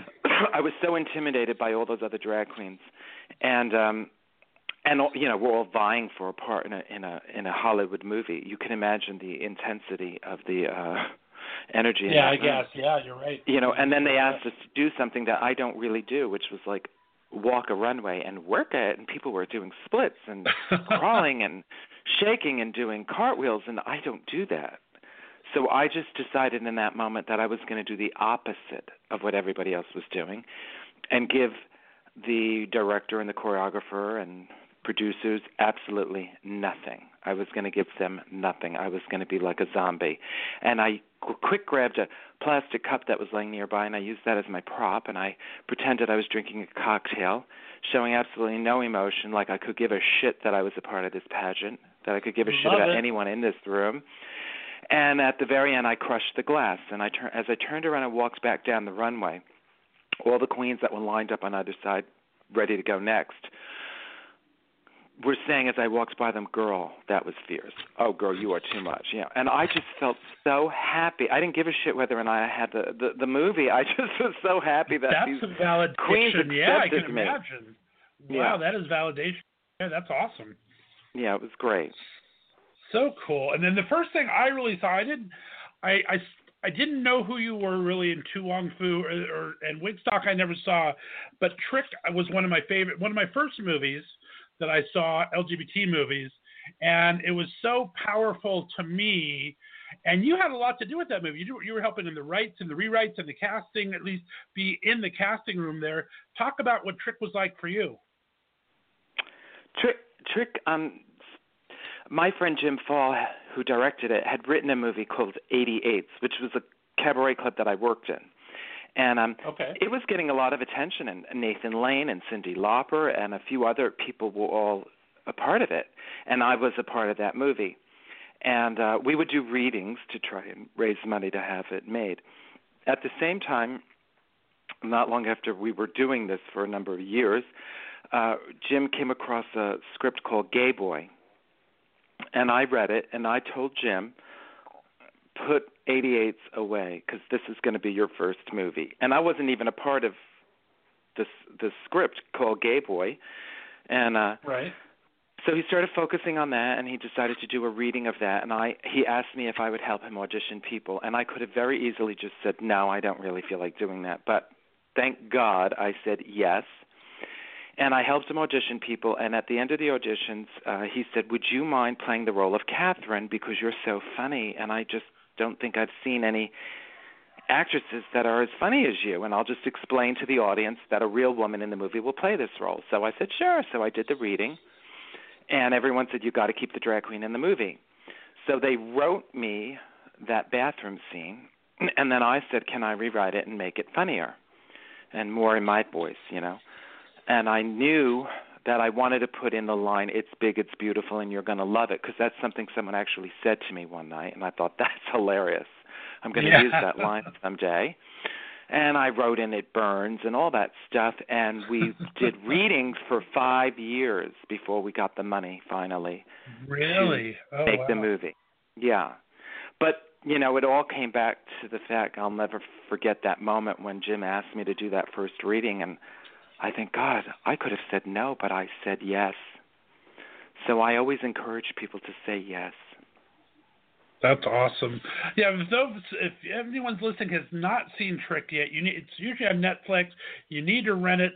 It's a great movie. I mean, for me, when I was young at the time, I was I was new to kind of coming out a little bit and watching it, and it really had a lot of. I, I loved it. It's kind of like I felt the Christian part. Um, what was his character's name? Um, Gabriel. The, the Gabriel. Yeah, I really felt the Gabriel part. It's like LGBT clubs were a whole new thing to me. And you see the, him kind of opening up to it as he meets his the the the. Tell everyone's about. It's about a a dancer and a kind of a new Well, it was- scene. Yeah, it was. Go ahead. It was just basically about two cute boys. They're kind of opposites that meet each other, and they're looking to have a place. They're looking for a place to have sex because um, neither of them uh, live alone, and that's basically what it's about. And um, but what was sort of, I don't want to. What was sort of new and refreshing about that movie when it came out was that up until that point there weren't really any gay movies that were just about that where it was they were always Right. about people coming out people uh, uh, there were a lot of AIDS movies at the time. Um you know back in the day gay characters were committing suicide or you know it was about them being closeted and unhappy. So this was the first or one of the first movies where the gay characters weren't coming out. They were already out. And um they were looking for for a place to have sex and that wasn't shameful. It was sort of celeb- celebrating that um you know youth and being young and in the city and being creative and you know wanting to have sex Exactly. um so that's well said. sort of uh, why I think that movie was important for a lot, a lot of young people. Yeah, because it made it normal. It made it seem like it, what you were going through was a normal thing. There was ev- lots of people out there too. That's what I kind of meant by that. I said it very inartfully. You did very well there. But yeah, I, th- I thought it was great. I think for the time, it was something that you needed to see because you just didn't see it. And I was I was very new to Exactly. Now nowadays LGBT the young kids take it for no, I shouldn't say they take it for granted. Some of them I'm sure do. Some of them probably appreciate uh what others did uh, to get them where they are today. But um that certainly was a, a movie that I think resonated with a lot of young people and I've gotten so many emails and comments from people who told me just that that they you know they saw it on video or they went to the you know they snuck into the movies or whatever to see this movie and how much it meant to them and and I'll let you know that um they're writing um Trick 2 at the moment uh, which would Really? if it if it actually ever happens, it's about what happens to all of those characters 20 years later. What's how their lives have Oh, changed. Oh, that would be. I don't even know how excited I am about that all of a sudden. I'm ready to to the Kickstarter today. That is so cool. I love that. Let's kind of Me change too. gears a little bit into your activism. You and I are kind of at the same age. I think we're like maybe a year apart. So we grew up in the whole AIDS crisis and being scary and new and out when all that was really scary and new and out. And you've just dedicated a lot of your time back in the day to that. And you're so good with teen homelessness now and bullying. Talk about how the activism came about to you. Well, I wanted to be an activist before I did drag, and I, I remember I went to my first ACT UP meeting at the New York City Gay and Lesbian Center, and um, I was too young, or maybe I was too immature. I just couldn't take it on.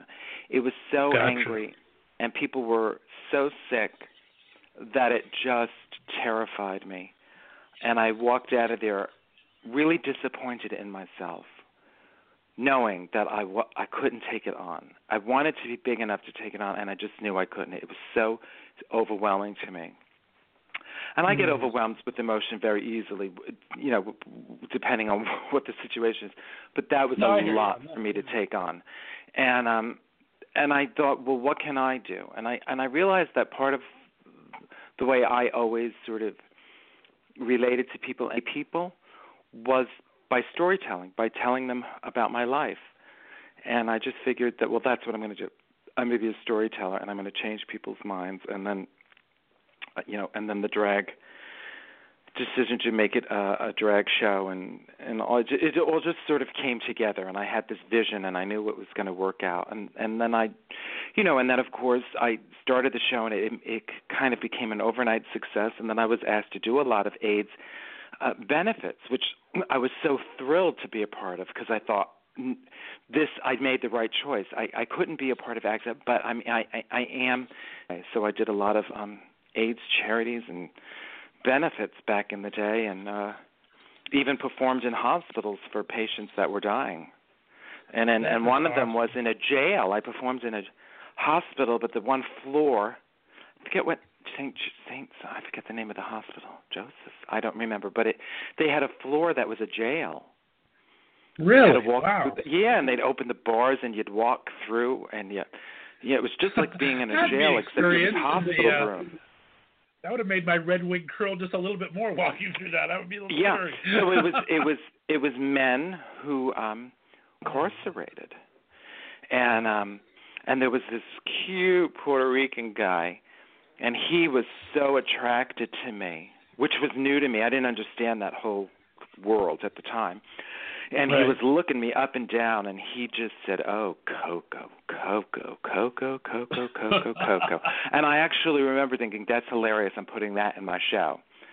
So um, I love it. in a lot of my earlier shows, whenever I would be thinking to myself, I'd say, "Oh, Coco, Coco, Coco," and that became a thing in New York that people would always say. But it was because of that guy. That is funny. And then Yeah. you've done so much good work for the LGBT Center in Los Angeles doing your conversation with Coco. And I definitely want to talk about the possible pilot that you just did a little bit ago. But talk about those early days. You really helped a lot with the team. You were kind of focused in on teen homelessness back then and did some conversations with some amazing people. You had Bea Arthur, Jane Fonda, Allison Janney, Liza, so many people. Talk about how that came about. Well, it came about because um there was a guy that worked at the center that actually had the idea and um and I was interviewed. I was actually uh someone else interviewed. Sure, let's do it. So I got Bea Arthur, who I knew at the time as she was a friend, to be the first guest. And then uh, she agreed to do it and then like was driving me crazy. But um so we we did the first one together and then the center realized that this could be a real uh moneymaker for them as far as raising funds for the center. Right. So they um they said let's continue this, let's move this forward. So um we uh then I forget who did the second one, but we Charles Busch actually did one, one with me as well. So um it's been a wonderful way for um us to raise money and make people aware of uh that you know that there are kids that get kicked out of their homes or uh you know, just don't have the sort of fortunate upbringing that I did. I mean, I, listen, I had my struggles uh certainly growing up, but um when I did come out, my parents made sure that I was safe and they came to see my first show and I was Coco and it wasn't I mean they wanted to see it but they were more concerned that people were going to throw tomatoes at me. This is true. My mother actually thought people were going to throw tomatoes Aw. at me for talking openly about being gay. So they sat right in the front so that if anybody tried to throw a tomato, they would stop them. they were your human shields. I love that. Oh my Yes. goodness, how great! Yeah, not de- there's definitely not a lot of your parents. Yeah, I was very very lucky. Wow. And then you were a big activist. You helped do a lot of benefits for Proposition 8 and everything. And you actually got married to your husband in Spain where it was legal.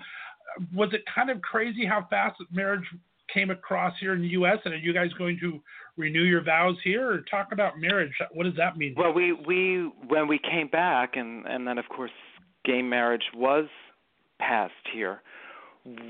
We were sort of in this limbo. No one knew what we were, and um Uh, basically, then I think Schwarzenegger, and one of the last things he did before he left office here was to sign in something that recognized the marriages of people that had been married overseas. So we were covered. So we don't have to remarry here because um, Oh, that's awesome. it's just it's just recognized. It's like a, any straight couple that gets married, say in Italy, they have a destination wedding. They don't remarry here. They're just their marriage is recognized. Um, so that's that's where we fell in under that. And Very um, cool. yeah, it's so funny. I remember, you know, walking, you know, doing marches for gay marriage and and uh God and benefits and and then when it actually happens, you're sort of still surprised that it. Well, did this really happen? And um, I'm thrilled that it has. Oh yeah, it's amazing, and and like you said, it's a it was such a big deal, and then it happened so quickly. I think it was almost like a wow. It was it, it was it was Yeah. easier than we thought, and it's really real and everything. It's it's, it's still a little. And I remember, I'll tell you, I'll tell you a story. When I when I first came out to LA to work, this so this was in '99 when Trick came out. There was some oth- other proposition about gay marriage that was coming up for a vote here in California. I don't remember what it what it was called back then, but I was asked to do this. I was asked to speak at this big event where there were going to be celebrities and whatnot. And I, my husband actually came out that weekend. We weren't, of course, married at the time, but he came out that weekend to visit me. And I told him, I said, listen, I, I know you're here to visit me, and we're going to have a nice time, but I need to really sit down and write this. I was asked to do this, and since this may affect our future, I feel like I want to really do this and write something powerful. And um so I worked the whole weekend on this, and I um I was going to have to like arrange for him to get the airport on his own because I was going to be getting dressed up. So it was a lot. And um last minute, I was called by the organizers and told that I was no longer uh going to be um allowed to speak at the event because a because a politician had decided he was going to come and therefore there was going to be a lot of press and they didn't think it would be a good idea for a drag queen to be speaking on the same platform as a politician when there's press there Mm, and I was angry. furious I don't and I blame you. Oh my goodness. screamed and I yelled and I kicked and I told them this is the very reason why we will lose this proposition is when we turn on ourselves to please Mm. other people and I've always felt that. I was so angry and of course they lost we lost that Right. that go around. But um that's sort of what's so inspiring now for me with this younger generation is that that they are growing up in a world where I hope they don't take it take it for granted and they realize the Right. struggle, but that they um they sort of I hope hopefully don't feel shame and feel like oh well we have to cater to a certain you know no that's that was part of my reason for doing drag was because I wasn't going to put up with it anymore. I was going to own 100% of my gayness and celebrate it and not settle for anything less but the best for myself. And, I love uh, Yeah, I, I mean, I feel really fortunate that I've been so lucky and that it has paid off for me. But I just think you have to have integrity. And when they called me that day, I just was so it made my skin crawl that these gays could turn on their own to sort of please a politician and the press rather than have me speak and have it be powerful and people think wow that's a a drag queen saying that like i don't know i just i just felt like it was really sleazy Yeah, I don't blame you. That that is not good. I don't like that. yeah I'm a but very i think we've evolved i hope we've evolved since then I think we have overall. I think we're still learning. We still have a little bit of bi erasure. We still have a couple issues with transphobia coming through, but it, we are slowly moving forward. But I think the uh, Yeah, and I'll the- I'll tell you something about that transphobia. Years ago, when I started uh, Coco, and for a number of years, the trans community and the drag community, you know, we often worked side by side, and we were friends and sisters, and we all sort of fell under that trans umbrella. We understood that we're all dealing with our gender issues and working through them on different levels, and there was a mutual respect there. And I did an event in uh, in a college, and there was a trans young trans girl who caused a big stink that I was coming to the campus because I was a drag queen and she found it insulting.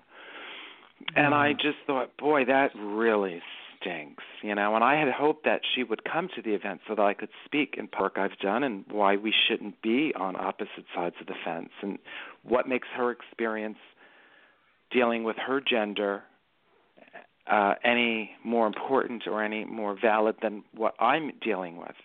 It's just Sure. a different experience. It doesn't mean one's more valuable than the other.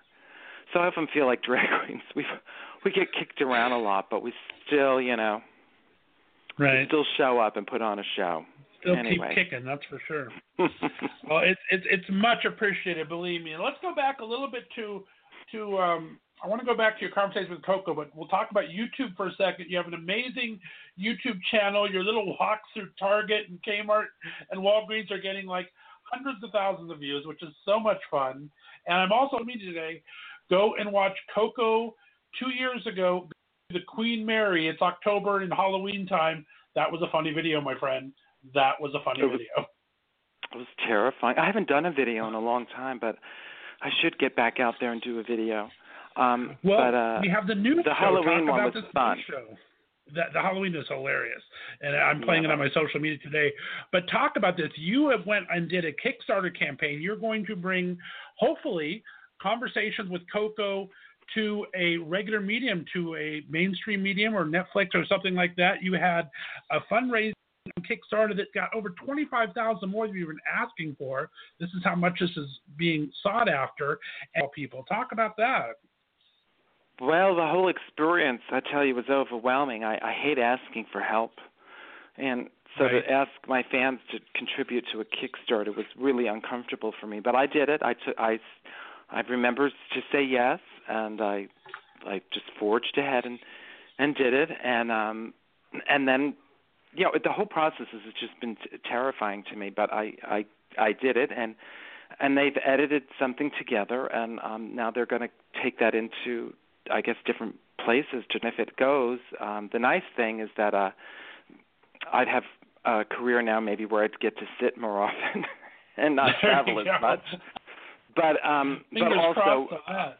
Yeah, a percentage of the of the show would still go to the Gay and Lesbian Center's homeless youth program. So we made sure that um, the center would be included in the future of the show if it ever moved forward. So I'm kind of excited about that. The show still has a has activism, you know, attached to it. Amazing. I love that. I promised 30 minutes. We've already gone over that. But let's talk about Oh. your tour. You're coming to my city. I'm so excited. This weekend, Sunday, you're coming to Columbus. There's only 12 tickets left. But talk Not about this the show. Sunday. It's Oh yes, this, It's- it's the tw- the 16th. Yeah, okay. I, we, I get confused. I'm old now. That's okay. You know, I know how it goes. No problem. I'm the same way. We're, we'll just edit that out anyway. Don't worry about it. Because you gotta you gotta spend time and space in some of these interviews. I'm going to show it on Monday, so the show will be Right, on right, Monday right. for next Sunday. There we go. Uh, okay, let me go back. So you're going to be this Sunday. You're going to be in my neck of the woods, Columbus, Ohio, bringing your brand new show, A Gentle Reminder, Coco's Guide to Somewhat Happy Life. I hear it's getting rave reviews, my friend. Talk about this new show a second. I um was inspired to write the show because I get so many emails from people asking me for advice and not just like goofy advice, but real serious life advice. So I thought, how interesting that people see me, a drag queen, as the some sort of you know guru that would actually be able to give them advice. And a lot of that's because I think my YouTube videos, people see me out in the world not caring what anybody thinks about me. Um and I think people are kind of inspired by that by that, especially teenage girls. So I have this whole new fan base of teenage girls that sometimes get to come see my show because their moms will bring them. But so based on that uh, idea, I wrote this show of, of uh, these steps to take to have a somewhat happy life because I can't promise you a happy life, but you can be somewhat happy. and uh, and the great thing is that people are you know writing to me after the show or coming up to me after the show saying things like how they needed to hear that message or what parts of the shows resonated with them. And um and it's not all uh comedy. You know i i get serious at points during the show. So um it's and i there's one section of the show where i talk about uh stonewall in in in a sort of serious way of something that happened to me when I was young. But what's really inspiring is that the young, like 20 year old gay guys are coming up to me talking about that and how they want to know about their history, their gay history. So it's been mm-hmm. exciting on all different levels of, of the kind of comments I'm getting about this show. That is amazing. I'm so excited for you. So excited to show. I'm bringing my good friend Bob. Bob is about oh maybe 10 years older than both of I, and he's been doing drag longer than you. He goes by Crystal Star, and we're going to go to the little private meet and greet you're doing afterwards. But he is just such a huge fan that we are so looking forward to this Sunday night. It's going to be amazing. Well, I can't re- wait to meet Crystal, so you better make sure you introduce me to her. I will definitely let uh, yeah Crystal and Bob uh, slash Bob she'll- be there. Even if Bob shows up, she'll always be Crystal to me. Let's let's be real. In fact, we have to go a day early because Columbus has one of her favorite wig shops, and she wants to go back and do a little more performing. So we have to go visit one of these wig shops in Columbus the day before. So we're going to be there, uh, and of course the casino. There's a casino in Columbus, and can't get her away from the damn casino. So Crystal Is likes there her a little gamble. casino? There is. Oh, I might you should join like, us. I I might because you know what? I don't gamble. I don't I don't get any kick out of it. But what I do get a kick out of is just walking around people watching. And It's if fun. I go, nice, I little I'd like to go to casinos in drag because then not only do I get to people watch, people watch me. So it's this whole like give and take. Oh, after the show, we're going to go have a cocktail at the bar at the casino. Bob and I Oh, are taking please you out. Oh, please let's do that. It will be fun. It will be fun. Oh, and maybe the whole I'm audience can join us. That would be great. We'll invite everyone. That'd be we'll so take over the bar. I love it. It's a huge bar too. We would have so much fun. They actually are very supportive. It's it's called Hollywood Casino, and they actually um, hosted one of the nights prior to Pride. They were a big contributor to Pride this year in Columbus, and they are very LGBT friendly. They did a drag show at the casino to raise money for. So they're very LGBT friendly there too, which is well, really I will cool. say so this could have a though. I will say this: there is an after party at uh, at Oh. one of the bars. So I, I'm probably actually not going to be able to go to the casino. I'm going to go to the after party that they're having for me at this. Um, God, I can't remember the name of it now. How embarrassing! I told you I'm old, but you can you can look I it up online. it up, but I didn't look it up. you should I'll look it up and add it. to this interview. I will add it at the show. I will add it to Yes, interview here. But I might go to the casino the night before then. There you go. Well, The I will. I will send. You, I will email you out my uh, phone number. You can text us because Bob and I All are going to be there early. Saturday morning. We'll go from there. But, but anyway, I want to thank you so much for coming on. I'm really looking forward to your show. Thanks for being part of the Left of Straight show, Coco. Thank you, and thank you for your support. And I'll, I look forward to meeting you Sunday. Me as well. It'll well be thank like- you very much. Go ahead. It'll be it'll be a drag mass. There you go. That, It'll be I like love that. church. I love that. Exactly. All right, sweetheart. I love it. All I'll right. well, thank you. Stay on the line for us, Coco.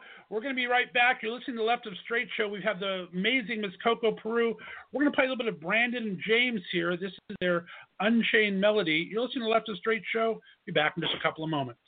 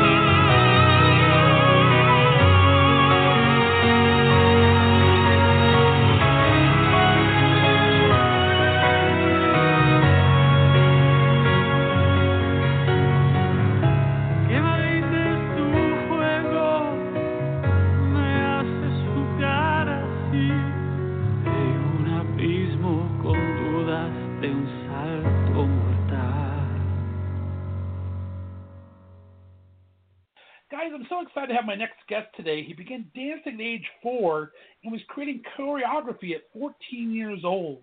After performing at the National Showbiz Dance Competition since age eight, he went from there to performing as a dance group on Star Search to eventually winning it all on the very first season of So You Think You Can Dance. He's shown such amazing talent and grace on stage, and he continues that amazing work now with the national touring company of Shaping Sound, a company he co-founded with some of his best friends. I'm so happy to bring him to the show.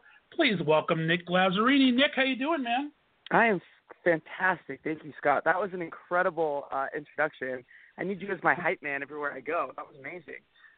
You are an incredible uh, dancer, my friend, and just an incredible person. I mean, everything you do is so cool. I see you kids when I see you post things from your jump things. I mean, you just really embody what I think dance and art is supposed to be all about. So I am so impressed with you, and thanks for taking the time to come on. Yeah, of course. Thanks for having me. Start at beginning. For those of my fans out there and listeners that are not as huge a fan as I am of you, talk about the beginning. You grew up in Northern California there, and you started dancing pretty early. What uh, started that? Was it uh, hyper hyperactive? Did mom want you out of the house to get that energy out, or what made you interested so early? You know, my mom loves to tell this story. Um, I was one of those kids that, you know, she signed up for soccer. I was the one doing cartwheels out in the field. I signed up for t-ball. I didn't really like t-ball. So my mom was actually signing me out of soccer. Um, I was about four or five years old, and um, we were at the recreation center and at my local, um, I guess gymnasium or wherever we were doing it at. And um, she was signing me out of soccer, and there was a dance class happening in one of the rooms, and I was just mesmerized. And my mom was like, "What's going on in there? What what's what is that?" And she, I was like, "I don't know, but I want to do it." And so my mom signed me out of soccer, signed me up for dance, and um, I did like two classes. It was like a two week little class thing. It was really fun, and I loved it. And um, the, a couple weeks later, I was in kindergarten, and my kindergarten teacher was like, uh, "You know, we need a dancing robot for our big, you know, Christmas musical that we're doing. Does anybody take dance classes in here?" And I was like, the first one to put my hand up. I was like, "Oh yeah, I'm a dancer." So I told my mom, and she was like, "Nick, you've taken two classes before. What are you thinking?" I was like, "Yeah, but I got this. I'm, I'm fine. I'm a dancer now." And so my mom freaked out, and she went in the yellow pages and found the nearest dance school that was uh, closest to my house, and signed me up for classes, and the rest is kind of history. That is so cool. I love that. And then at eight years old, you're going to these showbiz. These are national competitions. What was that very first competition like? That had to be crazy. Uh, well, the first nationals that I ever went to was with my dance studio, and we were, um, a, you know, a local dance studio in Northern California, and I don't think any of us really knew what we were kind of stepping into when we went to this big national dance competition. And I just remember Mm. seeing all of the all the other studios there, and they were just incredible, and they were so much better than we were. And I just remembered, I think, you know, me and a couple of the of the other kids were just like, wow, like how do we get that good? And so I think it definitely motivated us um, when we left. We got our butts whooped, of course, but uh, I think it kind of motivated um, my teacher and the other teachers in the school that were there, and I think um, a couple of the dancers too. We just all kind of were motivated to be better, and I think that kind of propelled us into kind of taking that next step as a dance school and and not being just so like there, there's two different kinds of dance schools. There's like recreational, which are kind of like we call Dolly Dinkle schools, which are you know, the Gotcha. kind of do it for you know the the, the dance schools that kind of do it for fun and you know they're not very serious and that's kind of how we were and i think after seeing all those amazing dancers i think it kind of shifted our studio into being more competitive. And uh we trained more we took more ballet we took more dance classes we were more serious about you know rehearsals and and being great. And i think that that really helped you know make us better obviously. And it kind Right. of made me figure out what i wanted to do and how serious i wanted to take my dancing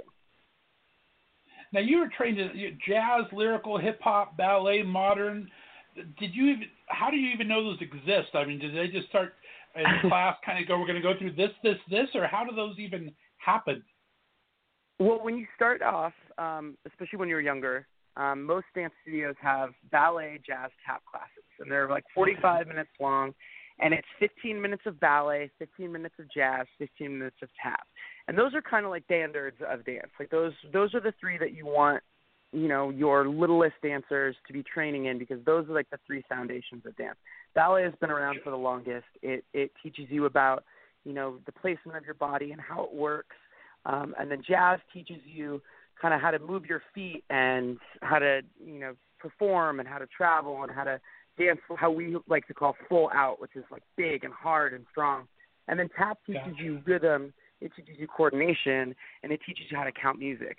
So I think that those are the three pillars of like when you want to teach younger dancers how to dance, those are the three that you start with.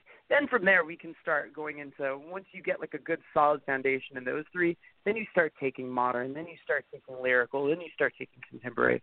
But those are the three that are, are the most important and that's how I kind of started off with dance. Very cool. Then you're like 17 years old when you land the cover of Dance Spirit magazine, which is a pretty big deal. How did that come about? Uh, I was at a, I was actually at Showbiz Nationals actually, um, and there was a, um, an editor there from Dance Spirit magazine, and she had picked um, three dancers, I believe it was, from three different nationals to kind of do like a cover story on how how these dancers prepare for nationals and and how their nationals went. And they uh, Showbiz the com- the competition actually chose me to do it, and uh, the editor that was there liked me so much that um, they were like, you know, we're going to actually put these pictures that we took in the desert, which was crazy. It was like 105 degrees out there, and I was in, you know, a black dance outfit, and I was dying. But they Oh loved my God. so much that they were like, you know what, we're probably going to use these for the cover. So I was like, wow, that's that's actually pretty cool. So um, I just remember, you know, getting the cover in the mail and thinking like, wow, I'm on the cover of a dance magazine. That's pretty cool. That's awesome. I love that. And then you go from there and you start this dance group, this hot under the collar for Star Search. Now was, this was a remake of Star Search, right? So it's been around a bit. You know what the odds are. How did that? Uh, how was that your first? I mean, you're in you're in kind of a company when you're in dance school, right? Because you of do things together and separate. So was it a big Right. change to go to a like the hot under the collar? What was the difference between that and dance school? No, well, I- actually got hooked up with that group, Hot Under the Collar, because of um, a dance teacher that and a choreographer that I had kind of worked with and grew up um, taking class with at dance conventions. And he Okay. called my dance teacher up and was like, "Hey, uh, you know, the producers for Star Search want me to put together a group, and I want to, I want to do a trio." Um, and so he had two other dancers lined up, and he wanted to know if I wanted to join the group. And I was like, "Of course, yeah, that sounds amazing." And um, I've I'd known the other two dancers um, that he wanted to uh, partner us up with, and I was like, "Yeah, of course, we're all friends. That would be so much fun." And uh, we worked for about a week down in LA before we uh, went to the producers and showed them what we had, and they were like, "Great, we love you. We're going to put you on the show." And um, we kind of went from there. It was kind of a bummer, though. We we were really good. I mean, I, I, I hate to say that, but we were really good. We probably should have gotten a little bit farther um, than we we actually ended up getting, but it was Yeah. really fun. And and I actually met a couple of um, friends that uh, I have still now, like they're best friends now um, that I had met doing Star Search. Um, they were other Oh, contestants on the show, and we kind of just became buddies. And um, my friend Randy, she's amazing. Her mom actually helped sew some of our costumes, so she was she's now like How one of my cool best friends. And yeah, the dance world is super small, so th- I have friends that you know I met like Travis Wall. He and I met when we were kids at a dance competition, and we've been best friends ever since. So when you go I heard to that like nine or something. you- Where did do, were you Yeah, guys even in close was- proximity as far as living wise, or just through dance? Nope, we lived on different coasts. He grew up in uh Virginia Beach, and I grew up in Northern California, and we met at a national competition when he was nine and I was twelve, and um, we just kind of hit it off. I remember I had never seen another really great guy dancer before, um, and Right. him and his brother Danny, who was also on the show, Danny Tidwell. I mean, they were incredible. I'd I'd never seen another guy dancer that was that was great, like like I was. So I remember I was a little nervous and I was a little scared because I thought they were going to beat me. And so my mom was like, you know, what, why don't you just go up to them and talk to them? So I was like, okay. So I went up and talked to them, and uh, they were super nice, and their mom Denise was super nice, and we all just kind of hit it off. And like I said, we've all been friends ever since. Very nice. Now talk about it. Mhm. Now you're in your twenties, your your late teens, early twenties. Where does dancing turn from becoming fun as a kid to a job and still able to keep it fun? How does that happen? Because you're starting to tour Europe now. You're working in San Francisco for two years at a dance company there, and it's now a job. How do you keep that fun alive for it? Or is there times where it's not? Um, I, you know, I think it's like any job. You know, there are times when you love it, and there are times when it definitely feels like a job. Um, I think that I've I've been very lucky to work jobs and to work with choreographers that I really um, look up to and that I really, um, you know, believed in. Um, and I was very lucky. Um, I actually started working um, professionally when I was uh, 13. Um, Wow. I was doing a, a PBS like Barney show that my dance teacher was uh, the choreographer on, and she hired me to be one of like the little Barney kids, and you know I was 13 years old dancing like I was a nine year old. So of course like that wasn't the best job in the world or the most fun job, but it was Right. cool. I got to you know be on a TV set and I got to kind of understand the ins and outs of filming and camera work and things that you know now I know and now that I'm older and I've I've worked on other jobs and bigger jobs, I I kind of can look back on that time when I was 13 and and learning all that stuff, and I I I know it, which is great. Um, I didn't have to, you know, learn it on the fly when I was you know 20 years old uh, in LA. So um, I'm I was really thankful to grow up with great teachers that gave me opportunities like that, and um, just being able to work at a young age was was super cool. My my parents were actually pretty poor. We didn't grow up with a lot of money, and so by the time I started working professionally, it was kind of the perfect time because I don't know if I would have been able to keep dancing if you know my parents had to pay for it all. So I oh, started Oh, kind of for my dance when I was 13. Yeah, thank you. That's great. Now, how do you? What motivates you at that age? Is it searching, try to get better and better for it, or what? What's kind of the motivation that keeps you doing it from from a young age and keep going? Is it the striving to get better? Is it, is it the collaboration of the people you're working with? Is it all the above? What really keeps you motivated from young, even now, to uh, to a little been doing it now for quite a few years? Yeah, I think it's a little bit of everything. I think that it's definitely me wanting to be better. Um, you know, I was teaching this past weekend in Providence, Rhode Island. And I was telling the the older dancers, the teenagers that were at the convention, I was like, you know, you can't be a great dancer just by you know being in class, you know, and just being in the room. You know, you have to want to be a great dancer, and I think that that always pushed me to just keep learning and to keep being uh, you know, engaged in class and wanting to be the best in class and wanting to be the best dancer that I could possibly be.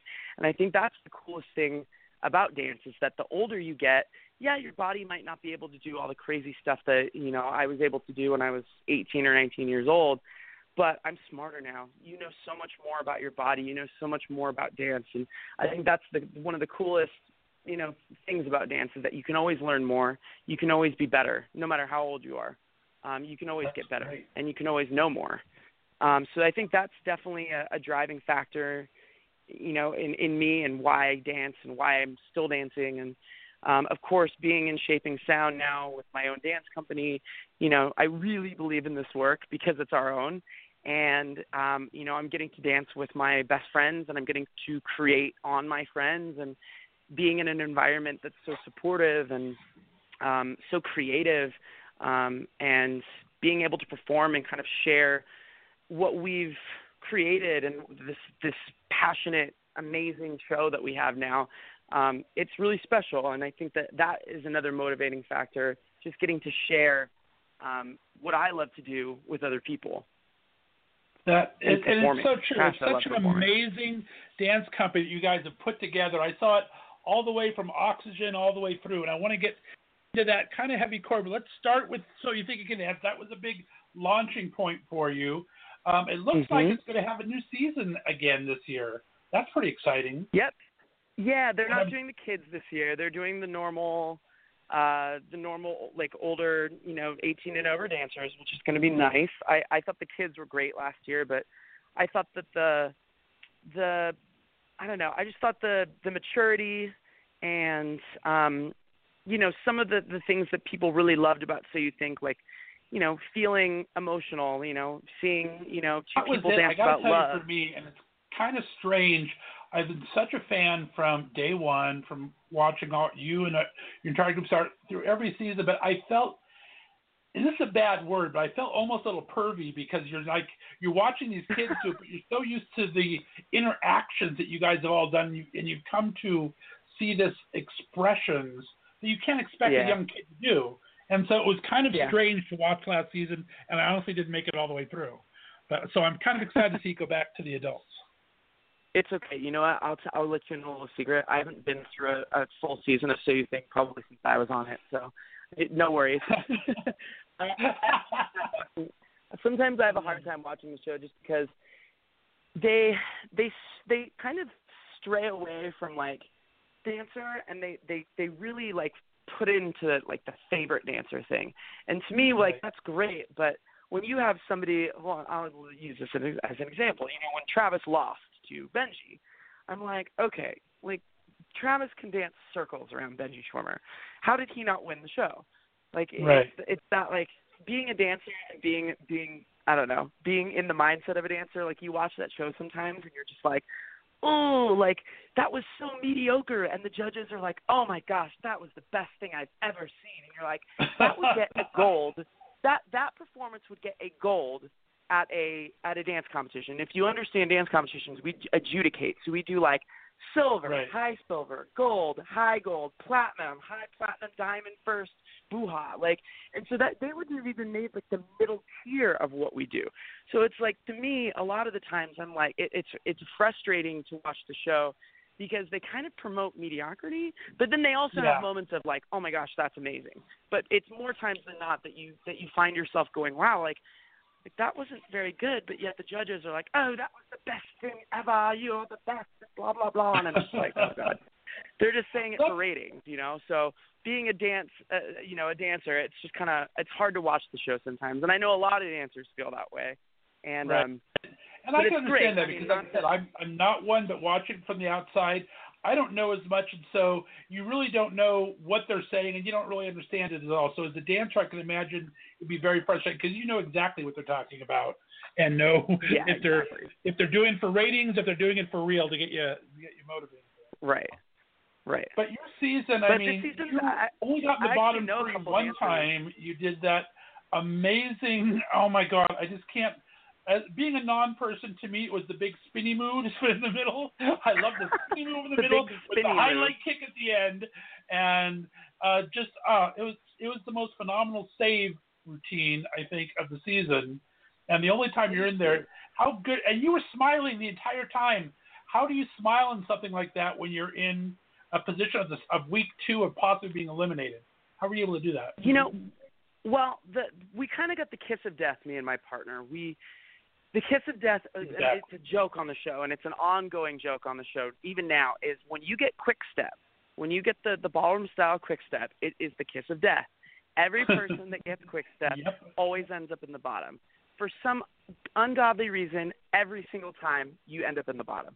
So we were kind of we kind of knew me and my partner that we were probably going to be in the bottom just because our routine was not very good. Um, and for me, I think it was uh, I was excited about getting the chance to really show off what I do best because the first week of So You Think I was I think I did hip hop, which wasn't really my thing. Yeah, you had the bad draw week- compared to some of those people in there. I mean, Marco get. You got some bad draws, my friend. I did, yeah, especially towards the beginning. So I think that me getting to do my solo in that second week was actually one of the best things for me because then people really got to see, you know, who I was as a dancer and what I could do, and I think that that really helped propel me through the rest of the competition because the rest of the competition I didn't I wasn't in the bottom one, which was No, great. not at all. So I think that that really helped um, build a fan base, and I think that that really helped um, people know who I was and, and what I could do as a dancer, and I think that they obviously so. Uh, you Thank were you, amazing whoever all the way for me through, but that one, that save routine was just amazing. I could still see that silver shirt flipping up to this day of those spins. It was just freaking amazing. Now you come to the final against one of your best friends, against Melody. How hard was that for both of you guys? I think it was more of a relief to be done with the show. Um, it was a long, long process. They actually brought us in two weeks before the show had even started airing, like the live shows. Um, they had a whole different um, format to the show. There was like scoring and like every week we had to improv and dance for our life. It was just it was a totally different show. And we Right. filmed the show and Nigel came back and was like, The network hates it, I hate it. We're sending you guys home for two weeks. Remember your dances, we're gonna revamp the show and we'll bring you back. So then two weeks later they bring us back and that's when the, that's the show that we all know and love now. But before that it was just it was totally different. And so it was a little bit longer than I think any of us expected to be on. Um, I don't think we knew what to expect when we were on the show.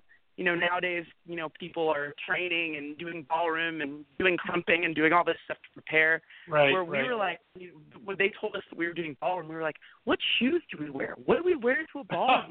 what ballroom? Like, like what kind of ballroom? imagine. Oh my goodness. Ballroom? Like, yeah, it was just, it was totally, totally just blind. That's how we all felt when we were on the show, which was kind of fun that way. Um, but I think, like I said, it was more of a relief, um, and it was more of a relief that it was the that it was the two of us at the end. I think that if if either her or I didn't make it to the finals, I think we would have been a little bummed because um, we were best friends, and I think that I thought that she was the best dancer there, and I think she thought that I was the best dancer there. So um, I think it was a relief that it was down to the two of us. And um, you know, if I lost, I wouldn't have wanted to lose to anybody but her, and I think she felt the same way. So I think it it all kind of played out, you know, how we wanted it to. That's amazing. I love that. Now, um, Travis came back and started choreographing pretty early back after his season. You didn't really come back till you were like an all star in nine. What were were you just too busy with your own stuff, or what kind of was it a good break for you just to kind of be on your own? I kind of noticed it for a little bit. Yeah, um I kind of got in trouble.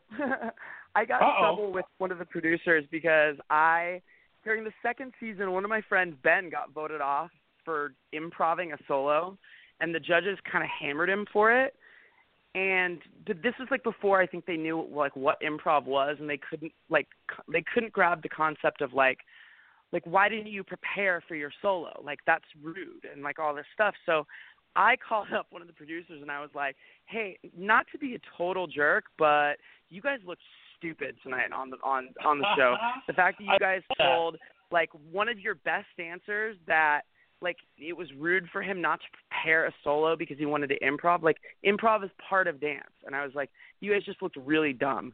And ever since then, it's been a little icy with me and a couple of the producers, but we've smoothed things out since Funny, then. but I Um, respect I- that so much. I would respect that for you sticking up for your friend and for being able to say well, that. I just I just thought it was ridiculous. He was one of the best dancers they had on the show, and he didn't get a chance to really do his thing because, you know, you guys hammered him for doing his thing. So I I don't know. It was one of those like, it was one of those ooh moments that just made me go, huh, that doesn't seem right. And then of course when Travis lost to, when Travis lost to Benji, I was actually there at the taping.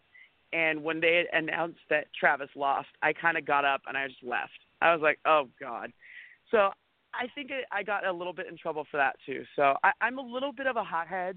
I'm Italian. I can't really hold back. Like, um, like I have like my face is not the one that like can fake things. Right. Like you can you know what I'm feeling like by looking at my face. So um, I, I got in, a little bit in trouble with that in my earlier days, but I'm older and I'm wiser now, and we've all kind of yeah we've we've we've mended fences and it's been great the last cou- couple of times that i've been on the show has been wonderful and um they've been super sweet to me and um i would like to be on the show a little more i think that it would be cool to maybe choreograph one day or even you know be an all star again all starring is really fun um but yeah i'm not i i i do like of course like the show helps for, to propel me in my career i'm always thankful for them and um I will never forget my time on the show.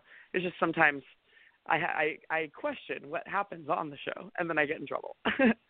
That's okay. I like passion. Passion is good, and and I can understand from their sta- from a producer standpoint where they get miffed, but from a, Totally. a fan of the show or from a fellow dancer, I think that's pretty admirable. I think you, uh, it's something that you should be proud of. You always want to fight for it. If you Oh, don't fight for yourself and for your friends, then who you really fighting for? So I like that. That's awesome. Amen. Thank you. All right, well, let's with that. We're going to take a quick little break here. Let's uh, go ahead and play with our buddy Matt Van Fossen. He's got a new album coming out next week. We're going to entry here. This is where you're going to run to now. You're listening to Nick Lazzarini from Shaping Sound right here on the Left of Straight Show. We'll be back in just a couple of minutes.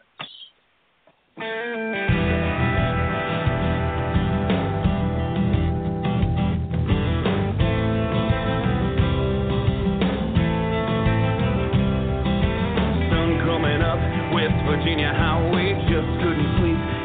Bed that you made.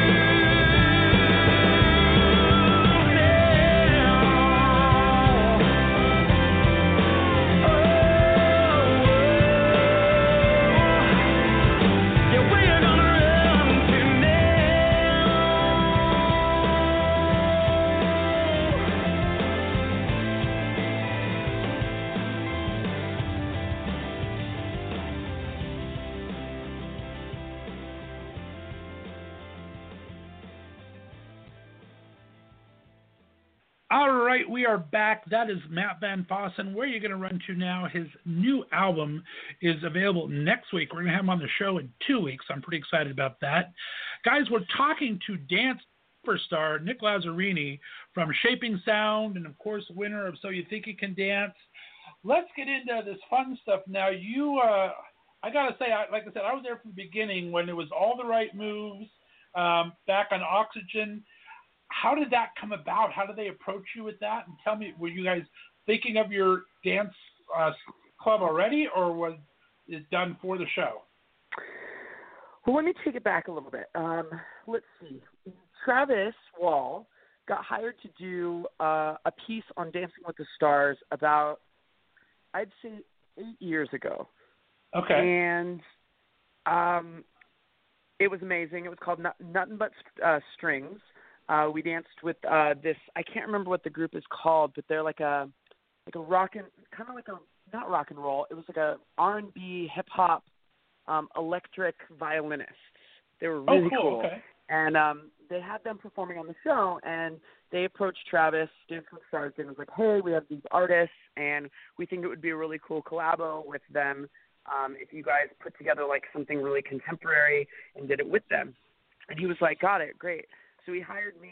Um, he hired Teddy Forance, who is also a co-founder of Shaping Sound, and a bunch of other a, a bunch of our other friends who actually are still in the company now. And we, it was the first time we had all worked together professionally, and it was the first time we had worked together professionally with Travis, and it was amazing. Gotcha.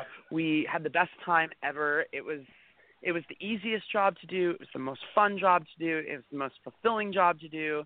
Um, you know, if you go back and look at the piece, like what we were doing in the piece was bonkers and it was just really fun. And so we were all kind of partying and celebrating at my friend's house that night.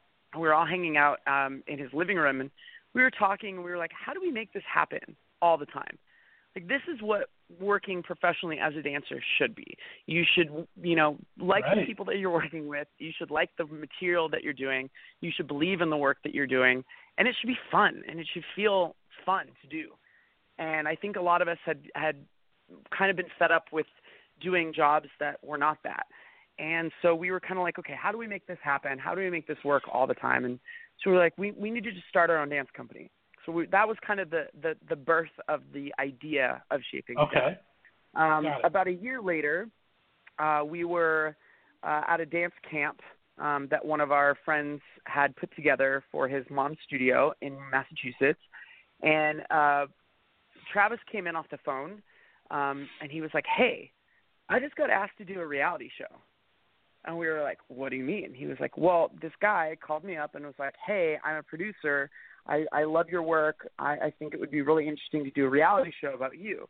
And Travis was like, "Well, I'm not that. I'm not that exciting." He was like, "But me and my friends, we're really exciting, and we're trying to start this dance company." And so the the producer, his name is Jerry Silverheart. He's actually one of our very close friends now. He's about 70 years old. He is the biggest Jewish queen you've ever met in your entire life. He's Love like, it. oh, honey. Oh, yeah, he's the best. We, we call him our fairy Jew mother because he's the, just the best. He's one of the greatest human beings ever. Um, and he loves us and he, he loves dance and he's just the sweetest man ever. So we met up with him. Um, we kind of talked about who we all are, you know, what the show, what we envision the show to look like, um, what this dance company is all about, and he loved it. And so we started pitching. Um, we started pitching the idea to networks. Um, we started pitching the idea to um, uh, production companies, and we actually ended up uh, hooking up with World of Wonder, uh, produces RuPaul's Drag Race, which is amazing. And we got to meet Right. Drew, and we got to do a bunch of um, a bunch of like cross promotion with like all the World of Wonder shows, which was really neat. Um, and then we uh, we got hooked up with Oxygen, and we shot the show in about six months. Um, it was definitely a learning experience. Um, you know. Travis and I had done rea- Tra- Travis and I had done reality television before, um, but the other boys hadn't. So for them, it was it was a little bit harder than for us. Um, the show is isn't exactly what we wanted. Um, they kind of they they focus more on the drama of it. I think it's because it was on Oxygen. It was it's on the, the network of the Bad Girls Club.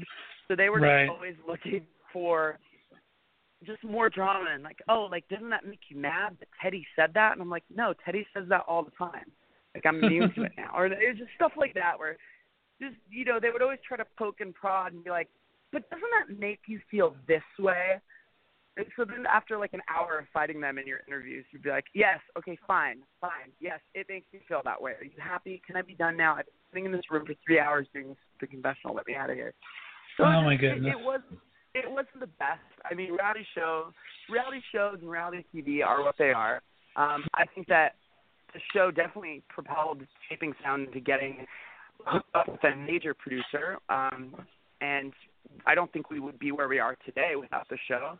I think the show kind of um, showed people that wanted to invest in the company that we were serious and that we're actually a very talented, very unique dance company. And at the time, there wasn't a lot of um, of, there wasn't a lot of, and I still don't think there are a lot of like commercial, kind of uh, commercialized contemporary dance companies. Meaning, you know, Shaping Sound could kind of walk the line between concert and commercial dance, um, and Right. not a lot of companies and not a lot of projects out there do that.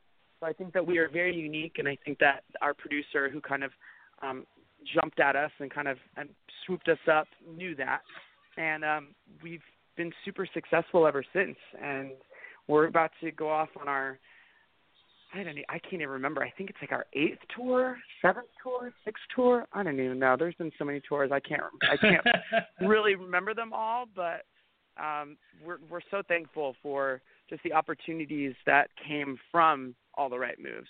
We we like to not dwell on all the right moves, which kind of that that that unspoken thing. We just we anytime somebody brings it up, we're like, yep, okay, mm, mhm, yep, next, mm, yep, we're we're not going to talk about this because it, it just it was one of those things that like we were proud of it, but we weren't proud of it. Like there are some things well, that yeah, happen on the reality. show, like can in any reality, show. being part of it, but for fan size, I just wanted to jump in the pool from the roof. That's all I wanted to do, and I wanted to go hang out and watch rehearsal one day because that's where it Yeah. really did. I mean, above all else, there's drama, of course, but I think what we were looking for and what came through was the talent of the dance the choreography and what you guys have even become even more known for, the creativity Yeah. you guys use and the way you tell a story is just freaking amazing, my friend. And this this one is called After the Show, right? And just the After the the looks, it's just man, do you guys have this thing nailed. It's so cool. Thank you. Yeah, like uh it's it's very fulfilling and it's it's super cool to get to to have ideas and to talk about ideas like that you have with other creative people and to see those ideas come to life. Um you know, we're very very very very lucky to be able to do this and to be able to just, you know, have an idea, jot it down on a piece of paper and then see it come to life. Um, and we have a great team around us. We have a great producer. We've got a great company manager. We've got great tour managers that take care of us and that they believe in what we do. And um, we're a family from our dancers to, you know, our crew guys that have been on with us for um, the last four years. Uh, everybody has kind of been around from the beginning of the touring process. So everybody knows each other and it, it just, it feels right when everybody's on tour together. That's so great to hear. And you guys, like I said, going out on tour again. I think it kicks off June 6th. You guys will be in San Antonio, Texas at the Tobin Center Performing Arts. Then you're going to go all through Texas. You got Louisiana, Georgia, North Carolina, Brooklyn. I'm going to try to hit Brooklyn, New York, or Boston, Mass. You're going to be in Brooklyn around Pride time. So I think I'm going to New York Pride this year. And I am going to come see you, my friend. There's the and you guys are doing the VIP experience, which I think is kind of amazing for the fans. Talk about what, Yeah, so- what brought that about. That's cool. Well, I I think that people love the fact that we are accessible. Um, we always come out after our shows. We do a meet and greet with all the fans, and I think that um, it kind of it, it keeps us connected to people. And I think that they can feel like they are connected to us. And you know, we see fans and we see people that have come, you know, to three or four shows like in a in one tour leg and we know them now and they're friends of the company and and um they help us out you know they they go put posters up in cities and things like that for us so for us the fans are the most important and i think that we just wanted to give kind of an extra an extra close extra personal kind of look into you know what happens at the theater before the show and that's what the vip experience is all about they get to come in uh, they get to watch us do our thing on stage for about an hour, two hours. They get to see us, you know, walking through lighting. They get to see us, you know, really setting the show up for that night. And then they get to watch um, us do our ballet class or our yoga class or our stretch class or whatever we're feeling that day. Uh, they get to come and ask us questions right after and kind of we do a little meet and greet with them first and then they get uh, I believe they get super good seats too. Uh, Don't quote me on that one. I'm not sure about that. But uh, after the show, uh, we uh, they get to come backstage. Uh, they get to come back kind of in the dressing room area. They get to see us first before anybody else and take pictures. That's and great. The whole VIP. Yeah, I think the. VIP experience is separate from it. You have to have tickets first, and then you get the Yes. VIP buy the VIP tickets on top of it. But it looks like it's so worth it. How do you keep that kind of energy? Like looking at this, you're going from Atlanta, Georgia, New Orleans, Louisiana, Atlanta, Georgia, Raleigh, North Carolina, Brooklyn, New York, Boston, Mass, one day apart, day after day after day after day. How do you keep that kind of how do you keep your health? How do you keep your stamina for that? That's a lot of traveling and a lot of work. Plus being on the stage It is. dancing your butts off for a couple hours. Yeah, it's you know it helps when you're with people that you love, and uh, we spend a lot of time on a bus together. Um, so they they take really good care of us. Our our our production takes really good care of us. Um, we have a sleeper bus with bunks, so we get to sleep. Um, we always have hotel rooms when we get to the cities, even if it's just for a day. Um, we usually get in really early in the morning, or I guess really late at night, depending on how you're looking at it. Um, and so we get to sleep. Uh, we always joke like our sleep schedules get so messed up when we're on tour. We, we it's totally Okay, opposite because you know we we do the show. We eat dinner at like eleven o'clock at night. Uh, we get on the bus at midnight. We travel anywhere between you know three and ten hours. It just depends on where we're going. So we either sleep on the bus. I'm not a big sleeper on the bus. I feel like I'm in a coffin when I'm in my sleeper bunk. So I, I try to stay up as long as I can until we get to wherever we're going to, and then I usually crash pretty hard when I get into my hotel room. But then it's like you Gotcha. sleep until 2 p.m. and then you wake up and you get to the to the theater at four and you do it all over again. So you definitely get into a schedule. It's a really wonky schedule, but as long as you find a schedule for yourself, it it it feels you don't feel too crazy. Now, when you get off tour, that's a whole nother situation. then you feel really crazy because you're like, wait, aren't I supposed to be in like Kick- Poughkeepsie? Aren't we doing a show tonight? What's happening? Why well, you're still always traveling. I mean, you're why you're on the faculty for Jump, and I see every time I turn around, there's a Jump somewhere that I see. So you're always those are all over the country, right? Yeah, we're kind of professional. pro- Uh, I'm a professional packer and a professional traveler at this point. have have suitcase at the ready. I love it. Yes, yes. And then the last thing I wanted to talk about, we're running out of time here, but just a mi- you're, I mean, I don't get to, I haven't got to see you live. I've just got to see little snippets of things and stuff from the website.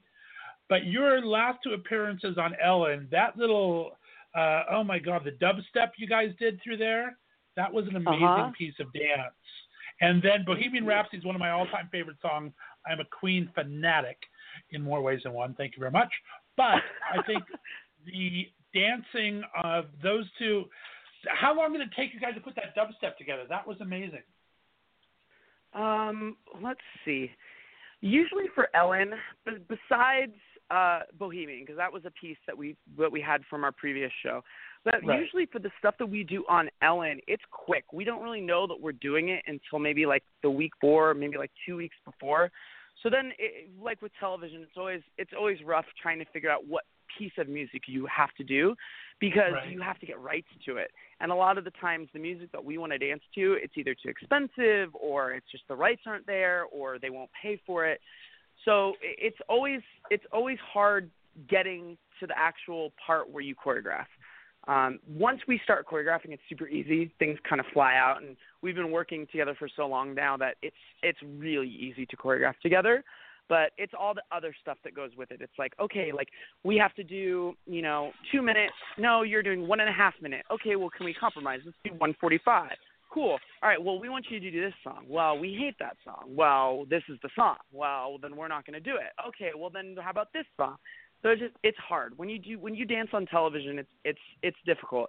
We were super lucky that they um, let us use Bohemian Rhapsody though, because obviously that's I mean it's one of the greatest songs ever written, and I mean Oh. it's it's pretty expensive to get the rights to, but but um Ellen loved loved that piece so much that she was like I have to have it on the show.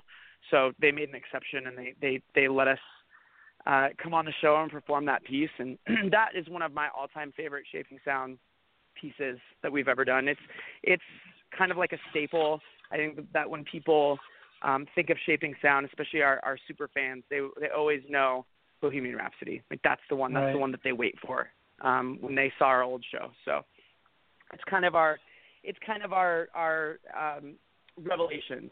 You know, Alvin Ailey had revelations, and and I think that that's our revelations.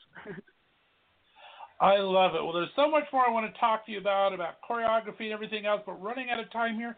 Thanks so much for being on the Left of Straight show today, Nick. You know I'm a huge super fan. Of course. I appreciate your time. Of course, we'll have to do this again so we can talk about choreography. I'll, I'll answer all your Anytime you're welcome on, and then you got to come on a Wednesday show sometime. Wednesday is my just a fun show. We do uh, we talk about the week in review in uh, pop culture, politics, and LGBT news. We just rant, rave, and review the entire week. It's a lot of fun. We cuss. We have a cocktail or so on each end, and it's a good Oh. time. Amazing. well, we have lot we have way too much to talk about these days in the world, don't we? But That's for um, damn I'm, sure. I'm glad that I. Oh my gosh, what's happening? Anywho, but um, I'm glad that you had me on and, and we chatted, and this was awesome. I would love to come back. That is for terrific, guys. You got to go check out the Shaping Sound website. is shapingsoundco.com. That's shapingsoundcompany.com. You'll find out all the tour information. You get to see some amazing videos. You get to see the cast, everything that's going on. Nick, you got to tell them your social media because if I get to see your video one more time of you yelling at that lady in the parking lot for screwing up your parking space, I was dying for about a day and a half, dude. You have the best Instagram stories on the planet. I love your well, passion. You know, thank you, thank you. I couldn't believe that she parked like that. I, I, I was so flabbergasted. I had to wait the 20 minutes for her to get out of the the of the amazing. store for me to actually see her face. video, my friend. I love Well, following you. you. Give your social me- media for all my all my uh, listeners out here. Yeah, you can find me on uh, Instagram at Nick Lazzarini. Um, I don't really do Twitter anymore. I, I barely go on my Twitter. I don't even remember my Twitter. I don't even know my Twitter password. Um, and then uh, you can find me on Facebook. at just my name, Nick Lazzarini. All right. Well, we're stay the line for me. We're going to go ahead and head out. Uh, I'll be back in just a couple of minutes. We're going to play out today with a little bit of Jay Knight. This is Into the Sun. Guys, we're listening to Nick Lazzarini from Shaping Sound. You're listening to Left and Straight Show. I'll be back in just a